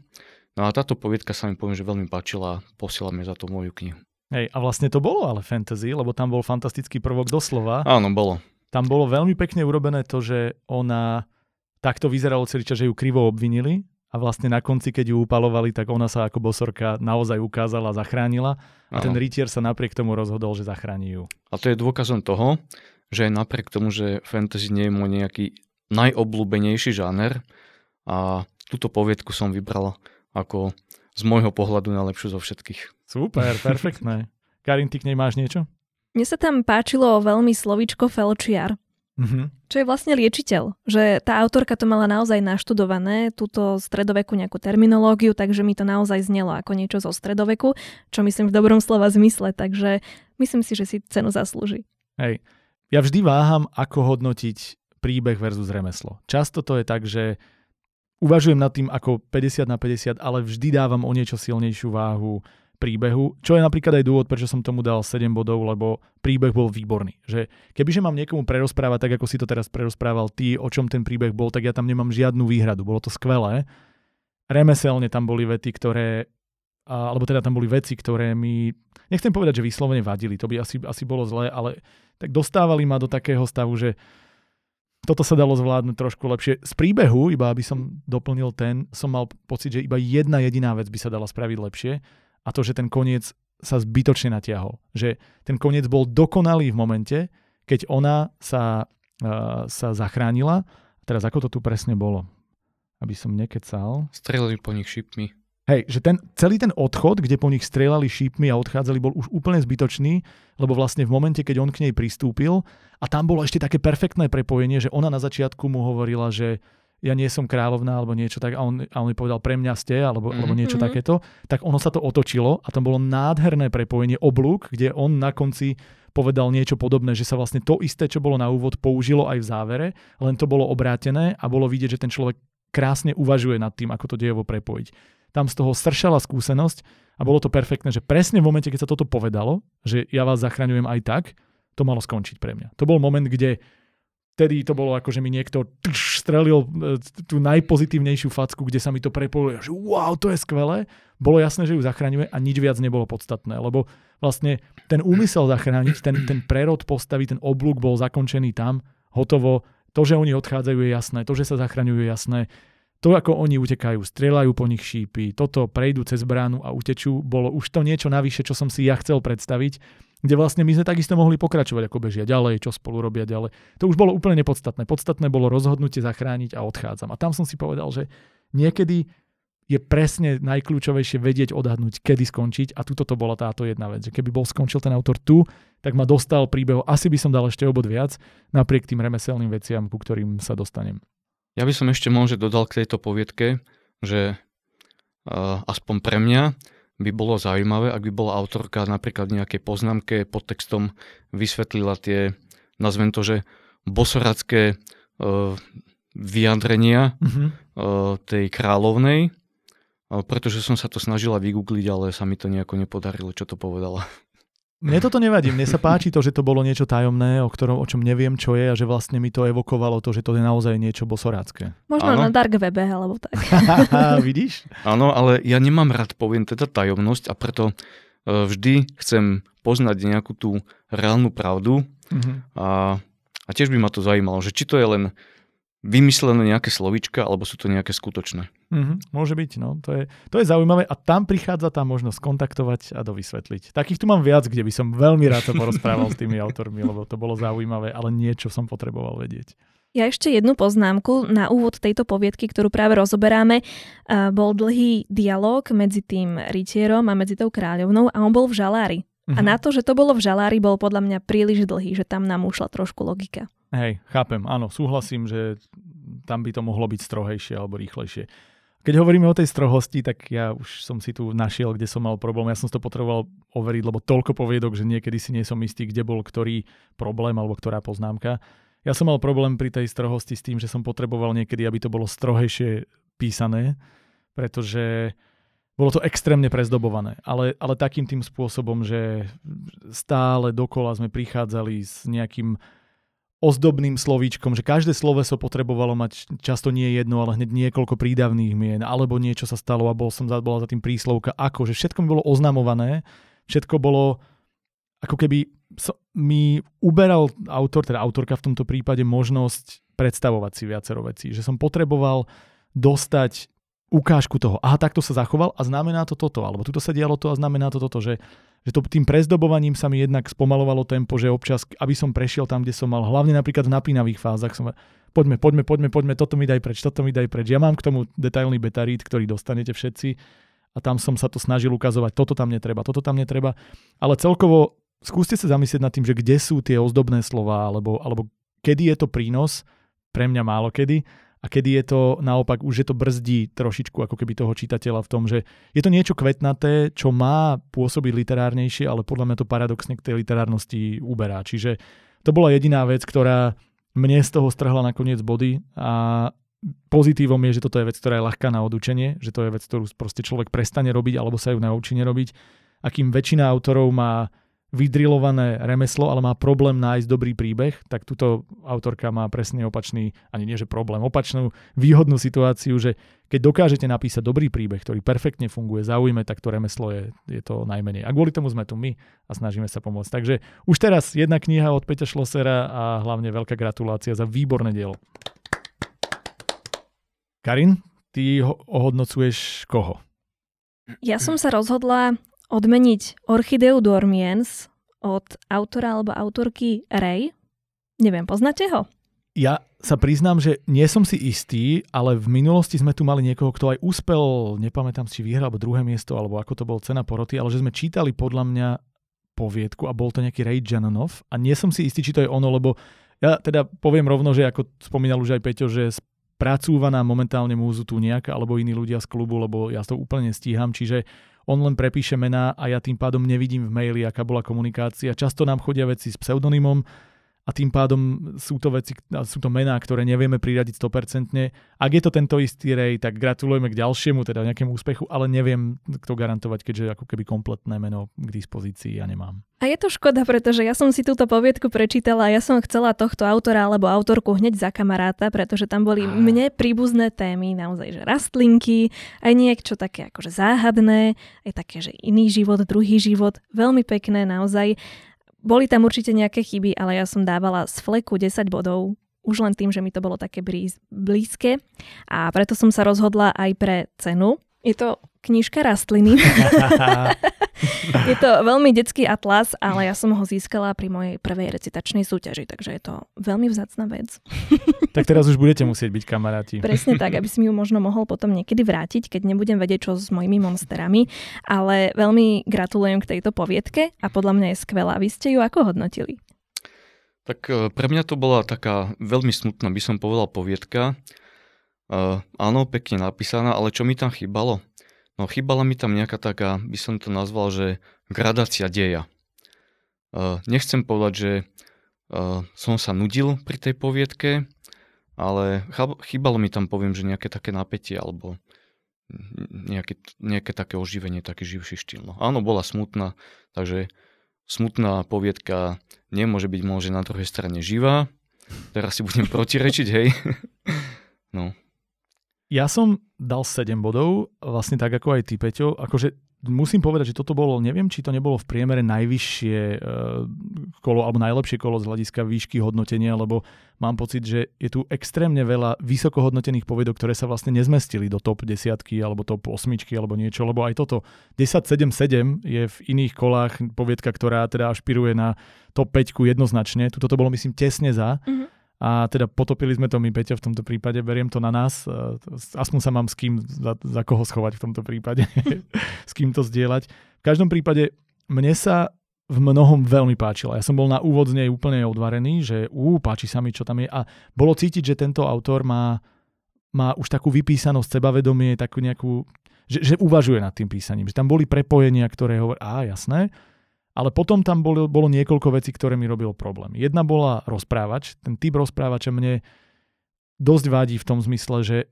je tam extrémne veľa charakteru, ktorý je dávaný tomu rozprávačovi, napriek tomu, že ten rozprávač nie je postava. Že keby to bola postava, ktorá to rozpráva v prvej osobe, alebo to niekto píše, niekomu opisuje situáciu na konci vieme, kto to bol, ale že ten dostával tak veľa charakteru, cez rozprávača bolo riešené skoro všetko vrátanie úvah iných postav a deja iných postav a a už mi to prišlo, že ten rozprávač vlastne sa stával postavou, ale ako keby každou postavou a mal som problém potom ako keby naplno e, oddeliť, že to, neprišlo mi to ako dobrý rozprávač v tretej osobe. To bola jedna z vecí, ktoré mi trošičku vadili.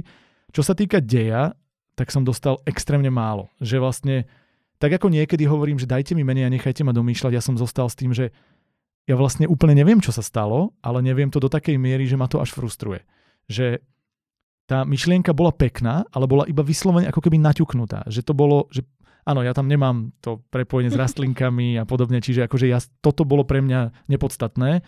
Napriek tomu to bolo pekne vybudované, ako tá symbolika rastliny je pre mňa, akúkoľvek symboliku si vyberieš a, a držíš sa jej, je to pre mňa vždy, že ú, tento človek vie, ako píše.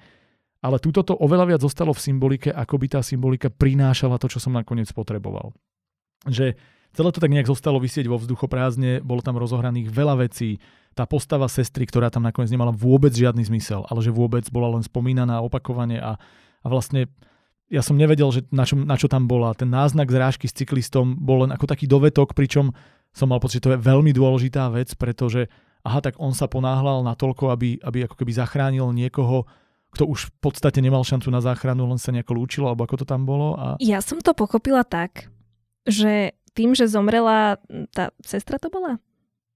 To bola kamarátka. Kamarátka. Uh-huh. No tým, že zomrela, tak ako keby sa reinkarnovala do tej cyklistky. Ja som to tak pochopila, pretože ten Nuro, keď nastupoval do auta, tak mal šmuhy od tej gumy z bicykla Aha. na aute. Takže ja som tam videla také nejaké prepojenie. Aj to, že proste neviem, možno som nadinterpretovala. Nie, akože možno máš pravdu, len ja som to tam, akože zase platí to, že ja nemám priestor čítať si tie povedky viackrát, čo je škoda, lebo možno by som to tam našiel, ale na prvýkrát som zostal zmetený viac, ako že by mi to oznámilo. Čo vravím, niekedy je to dobré, keď si to pri druhom čítaní alebo pri takom spätnom zamyslení sa uložím, tak som rád, lebo to je také, oh, prišiel som na to sám, to je perfektné. Ale tu som na to neprišiel a aj celkovo, že záležalo tomu Norovi, alebo teda tej postave na tej Tine vlastne nakoniec tak, že vlastne riešil viac jej možnú dušu v kvete ako reálny život niekde inde a, a bolo to pre mňa také, že tak, ale potreboval som ako keby viac doťuknuté tieto náznaky, ktoré tam boli. Uh, veľmi sa mi to páčilo, ale vlastne som nakoniec z toho mal taký guláš, že som nevedel, čo si z toho odniesť a nechávalo ma tak, že OK, páči sa mi to, ale čo s tým mám spraviť? Že ja vlastne neviem, ako mám túto myšlienku nakoniec spracovať. A, a vlastne váhal som dlho, mal som tomu najskôr vysoké hodnotenie, a potom som povedal, ale hm, a nakoniec som sa nejak na tej sedmičke zhodol sám so sebou s veľkou hádkou. A, a bolo mi to ľúto, lebo som cítil, že toto bola poviedka a autor a, a kvalita písania, ktorá mi možno trčala v istom zmysle viac ako inde, len, len v tejto, a zase nehodnotíme autora, ale poviedku, autora chválim, poviedka ma nechala takým zmeteným, no. Takže preto nakoniec len 7. Ale tak cena prišla aj tak, takže no, aspoň nejaká odmena. A ešte aj kvetná tá cena, to je úplne super. OK, už by sme mali ísť na víťaza, lebo ceny sú odovzdané, ale ja som sa rozhodol, že budem tento raz veľmi štedrý, lebo tu bola jedna poviedka, ktorá ma nenechala spať v istom zmysle a napriek tomu, že skončila až na, pozerám sa, 20. až 21. mieste, čo by znelo ako veľmi zle, dostala 20 bodov, čo je veľmi solidné hodnotenie a je to vlastne skoro 7 priemer, čo teda akože je veľmi, veľmi slušné a mala niečo, čo ma totálne dostalo, ale zostalo to nevyužité a ja by som napriek tomu chcel tohto človeka odmeniť preto, lebo mám pocit, že si to zaslúžia, že to bude motivácia, ako možno pracovať na tom pozitívnom a dotiahnuť to ďalej. A je to Martin Bean, ak sa to správne čítam, a poviedka Čiarky. Vopred poviem, že teda dostávaš presne to isté, čo uh, predtým Tomáš a to je možnosť vybrať si z týchto kníh za mnou niekde, kdekoľvek v štúdiu, akúkoľvek chceš, takže sa mi ozvi a knihu ti dám. A teda idem povedať, prečo ti dávam knihu, pretože tvoja poviedka ma totálne dostala. Bolo to o otcovi, ktorý, možno aj preto, lebo tam bol vzťah otca a céry, ktorý úplne dokážem pochopiť a ktorý vnímam hlavne pri tej malej cére momentálne veľmi silno. A bolo to o otcovi, ktorý sa snažil cez e, nejaké klonovanie alebo cez naklonované ďalšie céry po tom, čo mu jeho vlastná zomrela, ak, som to správne, ak to správne mhm. pamätám, mm-hmm. sa snažil zachrániť jej život a nedarilo sa mu to a bolo to vlastne celé cez symboliku čiarok, ktoré od začiatku sme videli na stenách a že to boli tie, ktoré už neúspeli a on ich potom zabíjal a pálil, pálil v ohni, čo znie úplne drsne a brutálne, ale bolo tam vidieť, že vlastne to, čo znie nechutne a zle a neviem, ako bolo robené z tej otcovskej lásky preto, aby zachránil tú jednu svoju vlastnú. A bolo to extrémne silné, ale to ale je asi to, čo, k čomu sa budeme vedieť vyjadriť všetci. Viacero vecí na tom nefungovalo. Čo si o tom myslíte vy? Toto bola jedna z povedok, ktorú som si prečítal minimálne teda dvakrát a pôsobila na mňa asi najdrsnejšie zo všetkých. Mm-hmm. Bola taká tragický koniec, hej, že, že takéto... Ja som tú poviedku dokonca, preto som čítal dvakrát, nevedel som pochopiť ten význam, že e, prečo ten otec vlastne zabil tú svoju dceru, hej, to, čo si teraz ty pred chvíľou povedal, to nejako som teda nezachytil, preto som jej dal teda aj nejaké to e, nižšie bodové ohodnotenie. E, možno, že by bolo hodné, aby to autor nejakým iným štýlom e, napísal a aby to bolo že také zrozumiteľnejšie. Mm-hmm. Karin? Ja som si tak súkromne želala, aby bol ten koniec otvorenejší, aby nebol rovno, že tragický. Ale inak som si všimla samé pozitíva, takže neviem, prečo som dala 7 bodov. Ale naozaj sa mi veľmi páčil ten foreshadowing, ktorý tam bol veľmi prítomný, či už v tom názve, alebo v takých detailoch, ako bola vôňa cukrikov napríklad. Mm-hmm. A potom ešte jedna vec sa mi nepáčila, Napríklad tam bol opis pivnice, že dom technologicky na vyspelej iba až futuristickej úrovni. Mm. Možno, že ten jazyk bol trošku taký v niečom kostrbatý a keď už je niečo v blízkej budúcnosti, tak to nebude asi dom Presne. futuristickej V tom čase natúry. to je normálne, áno, áno. áno. Jednoznačne súhlasím, že bolo cítiť, a to, to je jeden z dôvodov, pre ktorý som to nakoniec bodovo stiahol na šestku, lebo dávam knihu šestke, znie to, že prečo, ale bol tam veľmi silný základ, ktorý bol akurát remeselne podľa mňa stlačený. A to, že veľmi... Je cítiť, že ten človek má dar. To tam bolo cítiť výrazne, lebo to premyslenie toho deja bolo. ale extrémne chýba prax, prax, ľahkosť a také nejaké sebavedomie pri tom písaní. Že bolo to také, že toto potrebujem vysvetliť, toto potrebujem dať tak hm, a toto a ešte tam dám preto, že sa dialo toto a toto.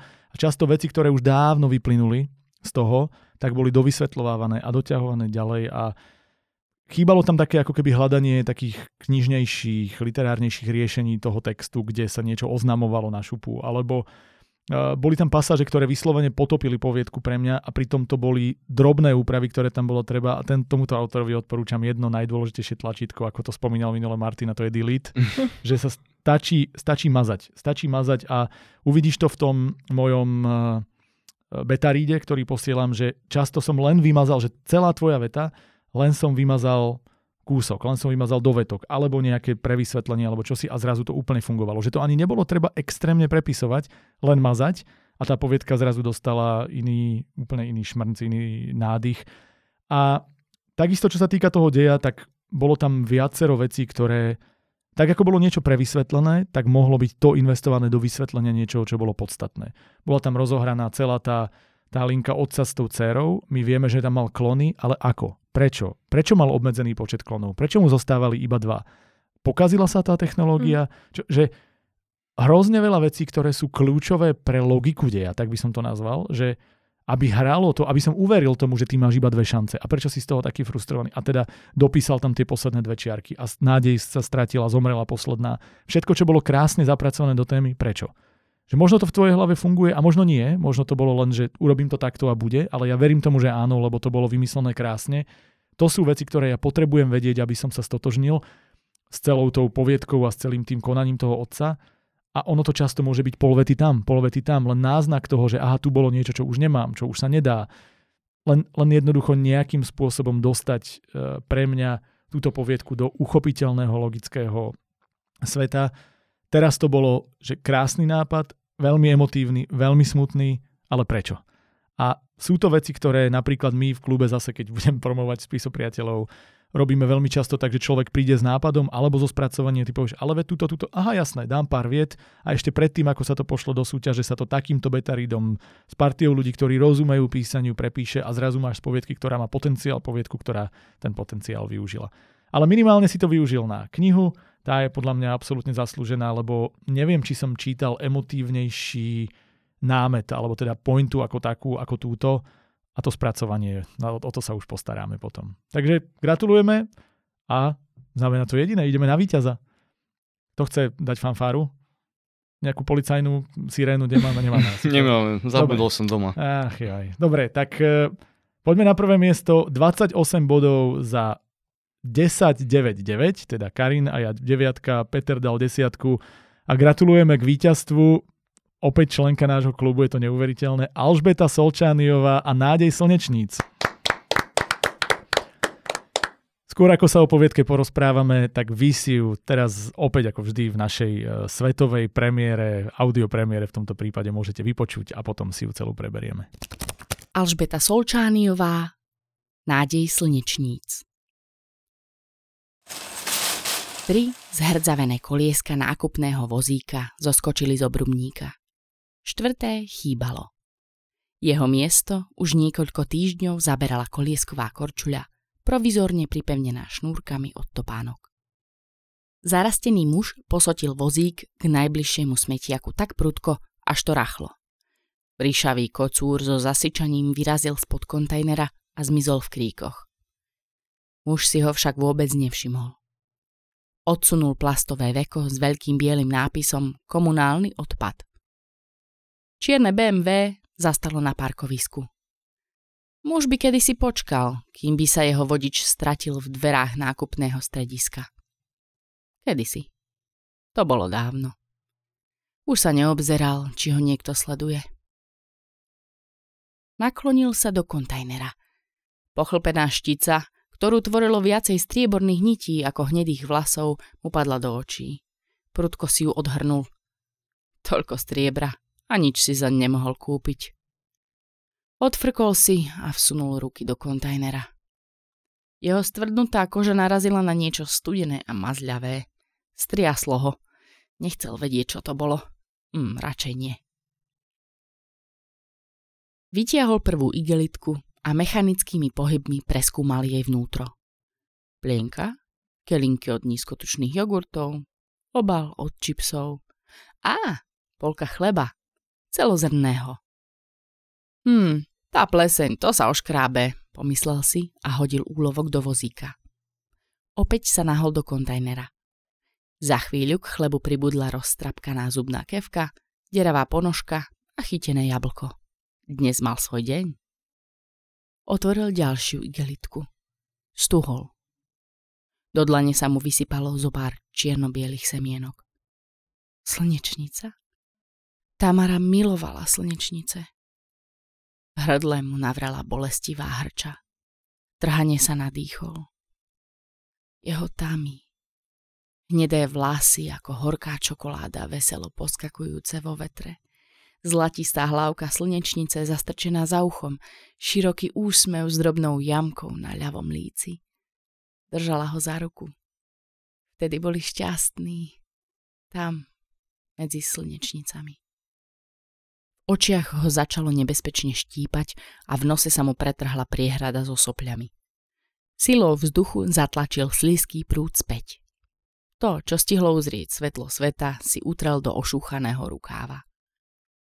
Keby to jeho žena videla, určite by mu s pohoršením podala vreckovku.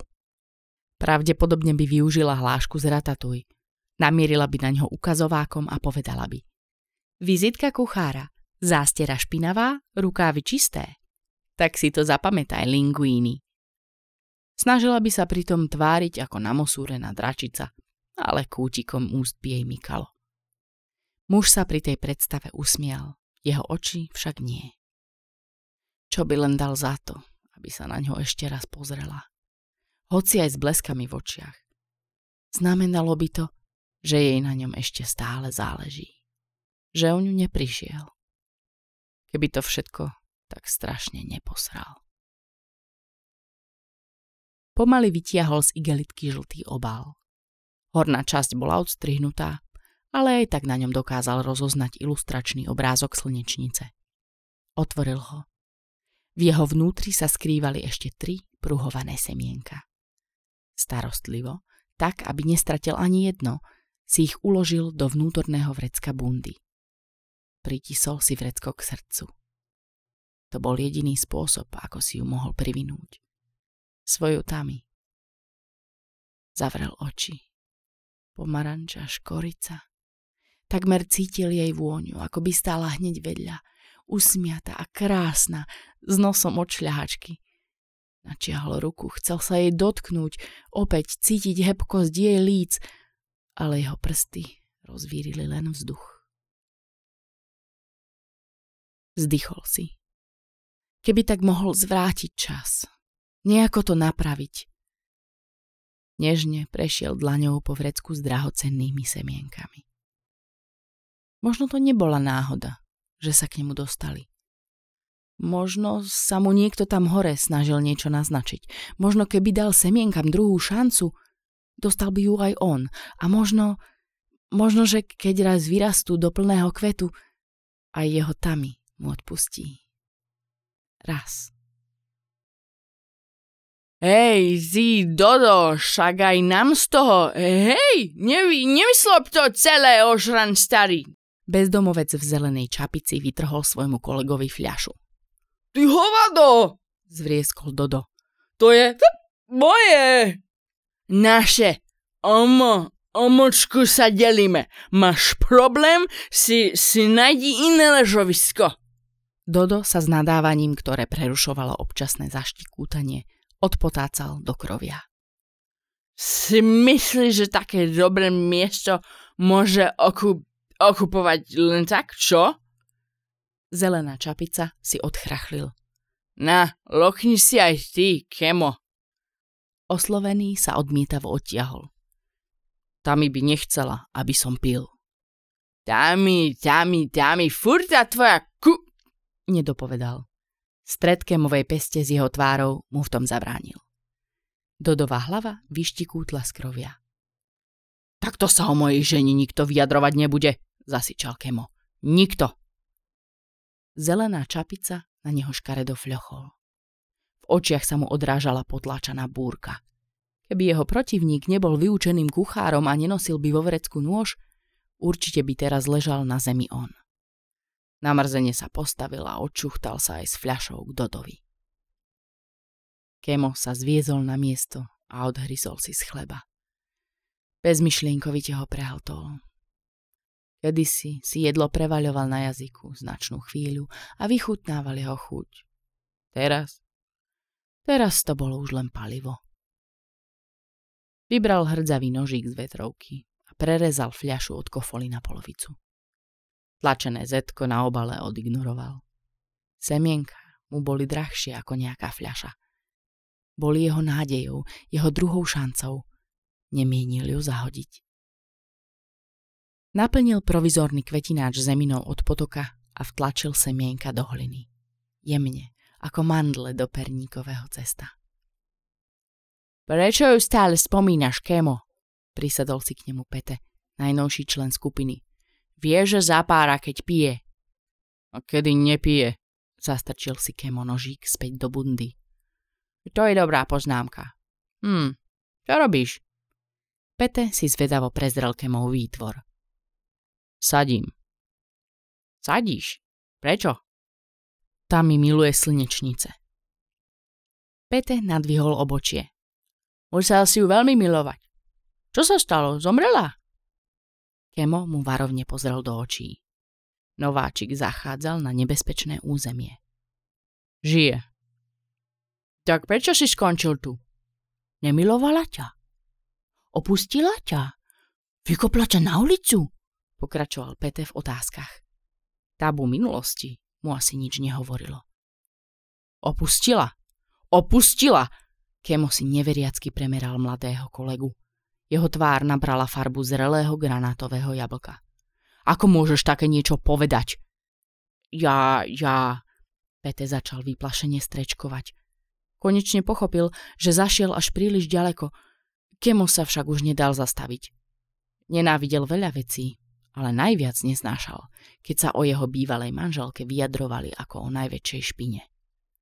To ona sa snažila udržať náš vzťah, keď sa začal rozpadať. To ona za ňo bojovala. Za nás. Hlas sa mu zachvel. To ja som ju opustil, Pete. Ja! Prešiel si rukou po tvári. Zaprel som vlastnú polovičku. Chladnokrvne som ju vykopol na ulicu. A prečo? Pre štetku, čo ma požúvala a potom vyplula ako vyžúvanú žuvačku. Odplul si, ako by ho už len zmienka o nej napínala na zvracanie. Vtierala sa mi do mysle, balamutila ma slovami, obtačala si ma okolo prsta. Pekne, postupne. Hovorila, že ma miluje. No išlo jej len o peniaze a ja sprostý som jej veril. Sprostý, sprostý, sprostý. Trikrát vrazil pesťou do zeme. Odvrhol som tú, ktorá tu bola vždy so mnou, ktorá tu bola vždy pre mňa. Zničil som celé naše šťastie a zobral som si tú... Nevládal dopovedať. Obrala ma o všetko. O všetko. Pete si neisto odkašľal. Nevedel, čo povedať. Vieš, stále mám pred sebou ten moment, keď som jej podal ten prekliatý papier. Ten jeden moment, ktorý zadusil všetky veselé ohničky v jej očiach. Povedz, ako som jej to mohol urobiť? Otočil sa Kemo na Peteho. Pete sa zahniezdil. No, eh, nie, neviem, uhol pohľadom. Do napätého ticha sa ozývalo len Dodovo štikútanie. Pete si odkašľal. Čo s tým? Potom, ukázal na zdevastovanú fľašu. Kemo pohľadil zeminu ukrývajúcu nádej. Možnože, keď im dám druhú šancu, dostanem ju aj ja, Pete. Dve zhrdzavené kolieska nákupného vozíka zoskočili z obrubníka. Miesto tretieho bola priviazaná koliesková korčuľa a to štvrté nahradilo hračkárske autíčko. Muž s prešedivenými vlasmi pritlačil vozíku kontajneru, ale opatrne, pretože v jeho strede stála fľaša naplnená zeminou. Ešte stále dúfal. Po živote v kvetináči však nebolo ani stopy. Kemo otvoril veko a začal vyťahovať poklady ukryté v kontajneri. Nedopitú krabičku od pomarančového džúsu, zlomené fejkové okuliare a žltý obal s obrázkom slnečnice.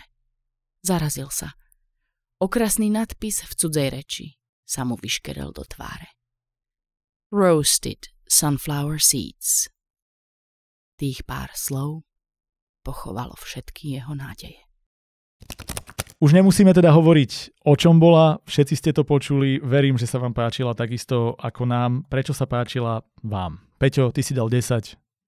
Ja som dal 10 z toho dôvodu, že podľa mňa z mm, komplet tých 35 poviedok, ktoré boli poslané do tejto súťaže, táto na mňa pôsobila uh, z pohľadu autentickosti tak najdôveryhodnejšie, najreálnejšie, ako keby z tohoto obdobia Počas tej mojej policajnej kariéry som sa dosť často, často stretával aj s osobami z radou bezdomovcov, niektorí boli poškodení, niektorí svetkovia, niektorí podozriví a skutočne musím teda povedať, pretože to prostredie poznám, aj ten ich nejaký slang alebo ten spôsob života, že autorka to vystihla tak, uh, tak reálne. Neviem, že či bola na nejakej stáži pozrieť, že ako vlastne oni žijú, ale tá poviedka ma poviem, že naozaj zo všetkých viacej tak zaujala, nadchla a preto, teda, a preto som jej dal tých uh, eh, 10 bodov. Karin? Mne, mňa takisto táto poviedka nadchla. Určite je to kvalitný text a dajú sa vytknúť iba malé detaily. Napríklad je tam posledný monológ, teda Áno, je to, je to monológ, v ktorom hlavná postava vyjadruje svoj vzťah jeho bývalej manželke a ten mi prišiel príliš knižný, mm. že mm, zrejme by sa takto nevyjadroval niekto z toho prostredia, v ktorom bol tento bezdomovec a okrem toho mi nesedela logika, že od začiatku tá hlavná postava nevedela, že tie slnečnicové jadierka sú pražené. Hej pretože sám bol ešte k tomu aj kuchár, takže by si to zrejme podľa mňa všimol. No ale čo musím vyzdvihnúť, to sú nádherné vety, napríklad vtlačenie semiačok do hliny ako mandle do perníka.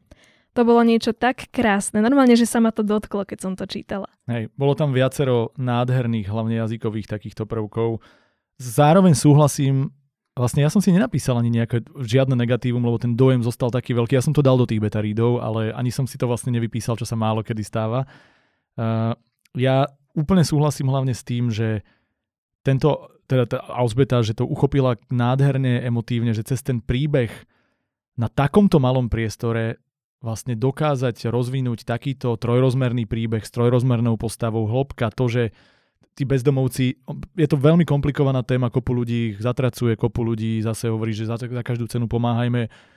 Ja si myslím, že to je extrémne komplikované. Ja som strávil pri točení nejakých videí s bezdomovcami nejaký čas. Videl som ich, videl som tie životy. Viem, ako kopu ľudí inteligentných, vzdelaných sa ocitne na ulici a, a je tam všeo, veľmi široká škála. Na druhej strane to, čo si ty povedala, že často som mal pocit, že boli ako keby až príliš vykreslovaný, tak dúmavo, niektorí, hlavne tí alkoholici okolo neho. Lebo on vyzerá, že bol, on nepil, ak si dobre pamätám, on bol mm. taký, že napriek tomu osudu bolo vidieť, že on pochádza z iného prostredia. Ale bolo tam kopu takých, ktorí na seba vrčali a pomaly sa hádali o, o posledné poldeci a tak. A tí občas rozprávali tak kvetnato, alebo tak, že rozvíjali vety, namiesto toho, aby to bolo také, také pouličné zavrčanie, niečo, že tam, tam mi tá autenticita trošku chýbala. Ale vravím, boli to úplne drobnosti a moja hlavná drobnosť, ktorú som si vytiahol, bol presne tie, tie pražené mandle. To, to mi, teda, pardon, tie slnečnice, to mi udrelo do očí a to ma mrzelo. Napriek tomu, že to pomáhalo podporiť tú tému, tak to bolo trošku násilné. Aj kvôli tomu, vlastne asi iba kvôli tomu som strhol nakoniec bod, alebo teda jedna z vecí takých tých kľúčových to bola. Ale celkovo téma na zamyslenie bola pekne vybudovaná s pointou, bolo to spravené jazykovo veľmi dobre občas trošku prečačkané, občas trochu prevysvetlené, čo je moja klasika, ale sú to drobnosti a, a ten, ten príbeh proste plynul, išiel od niekam, nemal ambíciu rozprávať niečo šialene zbytočne veľké, proste zostalo to verné tomu jednému človeku a toto ja vždy oceňujem, lebo ak by som mal vyťahnuť poviedku alebo poviedky, ktoré podľa mňa sú ideálne do tejto našej súťaže, toto je presne ono. Komorná, jednoduchá, 10 tisíc znakov využitých na vykreslenie toho jedného charakteru. Ostatné sú len tie doplnkové a proste jedna trojrozmerná trauma človeka, ktorá nakoniec nejakým spôsobom dopadne. A tuto to bolo zvládnuté super. Čiže prvé víťazstvo pre Alžbetu. Doteraz e, myslím, že raz bola v top 5, ale inak žiadna cena. A teraz 50 eur od Martinusu. Veríme, že si kúpiš niečo pekné. Veríme, že nám to potom prídeš na klub ukázať. A teda tešíme sa, že to zase vyšlo niekomu novému. Gratulujeme. Dobre, to máme vybavené z hľadiska tých hlavných cien. Máte ešte nejakú poviedku, ktorú by ste chceli aspoň spomenúť, že za to stála a chcete, aby sa autor počul, prípadne pochváliť alebo dať nejaký tip? Ja by som možno iba uh, dvomi alebo tromi slovami alebo vetami spomenul ešte dve poviedky, ktoré som ohodnotil desiatimi bodmi. A to bola poviedka Cesta viedla do Zakrutej a poviedka Stavka.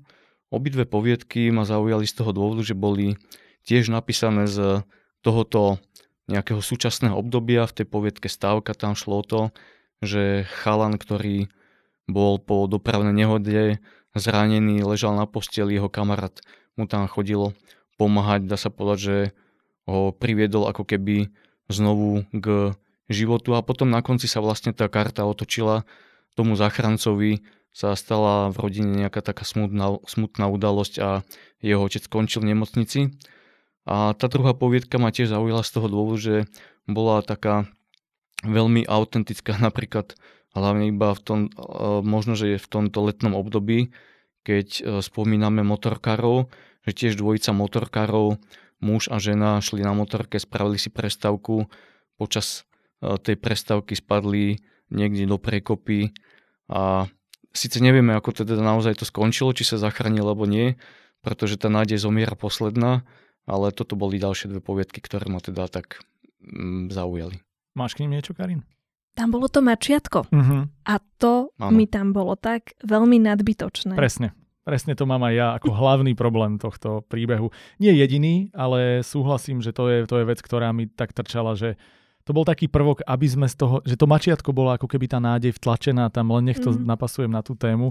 Ona by tam bola aj tak, len to mačiatko bol to taký deus ex machina v tom zmysle, že aj, aj napríklad, keď, že aby spadli, tak tam bolo mači, ona niečo započula. Prečo by, veľakrát som mal tak, že bol veľmi pekne vykreslený ten vzťah. Mne sa ten vzťah fakt páčil. Tá, tá, tá dynamika toho, toho podvodu a čo sa deje s tým ďalej bola mm-hmm. super. To okolo mi, mi trošku vadilo. No. Tiež takisto. Tie postavy, tak ako som spomínal, že boli veľmi dobré z hľadiska hĺbky, alebo teda z hľadiska dynamiky toho vzťahu, tak som mal trochu problém stotožniť sa s nimi pri úvahách, pri debatách, pri niektorých dejových linkách, že často spoznáš dobrú literatúru podľa toho, že prestávaš vnímať, že čítaš. A ja som to tu neprestal vnímať nikdy. Že ja som stále mal pocit, že toto bolo napísané preto, toto bolo napísané takto, jej tuto treba z tohto uber. Že som to celý čas som sa držal v tej pozícii porodcu a že som stále mal tendenciu niečo dopísať. Že a ešte tuto vysa, a toto, a toto, a že okrem tej dynamiky, ktorá bola výborná, som vlastne mal neustále taký ten pocit toho, že ešte tu by som ti poradila, mm, a toto mi úplne nesedí a no dobre, dajme tomu to, nechajme tak, že remeselne, tak ako to bolo často aj dobré, že som si povedal, toto je veľmi pekné, tak v mnohom bolo cítiť, tak ako bolo cítiť talent, bolo cítiť, že na tomto treba extrémne popracovať. Ja mám ešte jednu poznámku, napríklad tam bolo veľa zbytočných informácií, že koľkokrát sa postava nadýchla, to mi trošku pripomenulo súmrak alebo takúto podobnú literatúru, že rozumiem, že to mala autor alebo autorka úplne nádherne všetko Presne. predstavené, ale my nemusíme vedieť celú tú vašu predstavu toho autora. Hej, to je to, čo hovoríme, že nepotrebuješ e, postavou otvárať každé dvere, ísť ňou na záchod, e, absolvovať celú cestu od domu na policajnú stanicu alebo niekam, že tie kľúčové veci treba nechať a tie ostatné preskočiť aj s tým kľúčovým, len to nejakým spôsobom zhrnúť, alebo jasne nechať ten skok medzi tým a tým a tu tá postava permanentne dýchala a vzdychala a niečo a to už aj mne trošku vadilo, že už sme sa dostávali do toho, že s nimi chceme prežiť každú stotinu a nebolo to potrebné. Ale Úplne súhlasím s tým, že základ výborný, že tá sila tej poviedky tam bola, len teda no, ja som tam našiel aj veci, ktoré ma trošičku menej. Ja ti nechcem protirečiť, ale to bola taká ťažká životná situácia, že musela stále tak... Á, to máš pravdu, hej. Ale ja som to nepotreboval počuť. ale nie, nie, jasné. A tá druhá, tá napríklad mňa oslovila viac. Tá sa mi páčila veľmi, veľmi tá témou na 90% aj spracovaním. Ja som váhal medzi 7 a 8, nakoniec vlastne neviem, ke, prečo som sa pri poslednom rozhodovaní rozhodol pre sedmičku, lebo mne táto poviedka sedela veľmi. Že to bola, tá myslím o tom eh, Danovi, Stávka. o tej stávke, o tom vzťahu tých dvoch chlapcov, tá bola naozaj krásna. Tam mne zase prišiel došrobovaný ten záver s tým otcom. Áno, Že ten keď- otec bol celý t- našrobovaný. Že Áno. boli tam problémy, ale, ale tá poviedka mala pre mňa oveľa viac tých pasáží, kde som sa vedel stratiť v tom deji, že ma, že ma to hrialo pri srdiečku, že som, že som zase dynamika toho vzťahu tých dvoch chalanov, aj tie ich dialógy, aj tak tie som napríklad, že zožral veľmi často, Mhm. že tie boli urobené výborne. Remeselne tam je síce priestor mm, na zlepšenie, lebo tam bolo veľa poistiek, dvojakov, poistenie. Chápeš to? Ja ti to ešte radšej vysvetlím, a tak čo mňa teda má tendenciu trošku urážať. Ale uh, bol tam potenciál veľký, len myslím si, že sa s ním dalo urobiť trošku viac a viac sa dočítate v tých beta aby sme, aby sme to už nechali tak. Máme tu ešte jednu poviedku, ktorá ja sa ju až bojím otvoriť, pretože ja som ju potopil a ja sa vopred ospravedlňujem.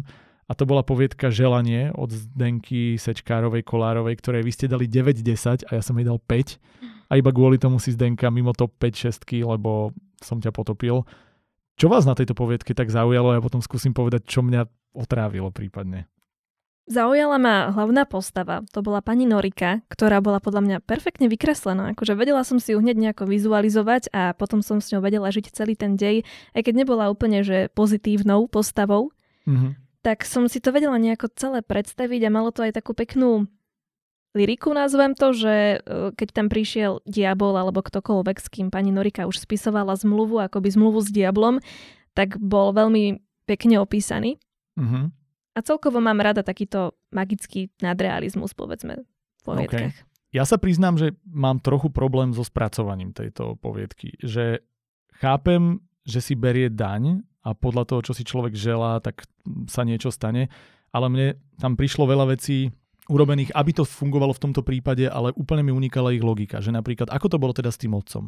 Ako to bude, keď si niekto želá niečo pozitívne? Čo sa stane, že ja som si vlastne nevedel vôbec predstaviť to fungovanie, takisto veľa vecí nedovysvetlených, že čo sa teda stalo, keď ona si to želala, čo dostala tá dcera, ten syn, že bolo tam ako keby ukázaný ten potenciál toho, že osoba si niečo želá, niečo urobí, ale čo s tým, že, že ako to funguje v tom celom koncepte. Alebo napríklad, e, čo mi trochu vadilo, alebo teda dosť vadilo, boli, že tie postavy boli extrémne dvojrozmerné, že boli dobré a zlé. Že vlastne necítil, alebo napríklad prečo ona je taká. Že stalo sa jej niečo v minulosti, že ja som potreboval ako keby mať hlavne keď je postava, aj zlá postava, ja milujem záporákov, s ktorými sa v istom zmysle musíš totožniť, lebo chápeš, že ich to tam doviedlo preto, lebo sa im niečo udialo a že vlastne všetko je výsledok výchovy, správania sa, alebo toho, ako sa k tebe ľudia správali, toho, čo človek prežil a že vlastne, tak ako ja neviem, keď človek pozera Jokera, tak s ním v istom zmysle sympatiz- musí sympatizovať, pretože vie, že aha, jemu sa stalo toto, toto, toto a máš ra- záporáka v istom zmysle rada. A ja som to s touto pani nemal ani na chvíľu. Mne ona proste liezla na nervy, lebo bola principiálne zlá, bezdôvodne, remeselne, ale však to sa dočítate, tam bolo viacero problémov a ja som to teda akože potopil proti vám dosť a No, ja vlastne ani neviem, komu ona nakoniec nechala ten lístok. Veľa otáznikov mi zostalo takých, že no, nemal to byť komplikovaný príbeh, že to bolo vlastne pomerne jednoduchý príbeh, ale mne z toho zostalo viac otázok ako odpovedí, čo mi prišlo, že je trošku škoda. No. Ja som tej poviedke dal 9 bodov a dá sa povedať, že keď som mu čítal, tak ten dej plynul pomerne, pomerne rýchlo a ukázal autor alebo autorka teda tie skutočné pomery, môže v niektorých rodinách, čo sa týka chamtivosti, Mhm. ale nakoniec som si zase potom položil otázku, že či bol dodržaný ten námet, nádej zomiera posledná, že ktoré postavy sa vlastne to zadanie a tá nádej týkala, tak to mi zostalo zase nevyjasnené. Mhm. Každom prípade poviedka vysoko hodnotená, ja som ju chcel spomenúť preto, aby som na seba nahádzal špínu, keď som hovoril, že ty si niečo potopil, ty si niečo potopil, tak to som potopil škaredým spôsobom ja. Takže ospravedlňujem sa, ale verím, že tie poznámky pomôžu, aby to bolo najbližšie ešte lepšie. Dobre, máme všetko, zostáva nám teda uzavrieť už len oficiálne júl, aj keď teda to nahrávame v auguste. A poďme sa pozrieť na to, aká téma bude na september, aby to bolo jednoduché. Všetky tri mesiace tu máme zahrnuté. A téma, ktorú vyhlasujeme teda týmto už oficiálne na mesiac september sa volá 12 spôsobov prípravy exotického mesa. Téma, ktorá pf, e, som veľmi zvedavý, ako ju spracujete, lebo myslím si, že toto má extrémne širokú škálu. Karin, ty ako naša úspešná autorka, čo hovoríš na tému? Už mám zo pár nápadov v hlave. Á, výborne. Ja nemám žiaden, mňa celkom baví varenie, ale neviem si predstaviť, že by som nejaké meso pripravoval na 12 spôsobov, takže som zvedavý, ako sa s tým autori popasujú. Tešíme sa. Toľko od nás teda ešte raz ďakujeme Martinusu, ešte raz e, upozorňujeme na našich spisopriateľov, na naše sociálne siete. Ozývajte sa, píšte a hlavne teda ďakujeme našim porodcom, ktorí boli ochotní prečítať si, prísť, dať skvelé hodnotenia. Boli ste vynikajúco zložená porota. V podstate chválim seba, lebo som vás zložil, ale ďakujem, že ste prišli, boli ste super. Ďakujeme. Ja ďakujem za pozvanie a píšte, píšte, píšte a čítajte. Áno, a to sa u nás preklada do iného. Karin to vie. Aj ty môžeš písať. Presne. tak. Môžeš, tak píš. Majte sa, čaute.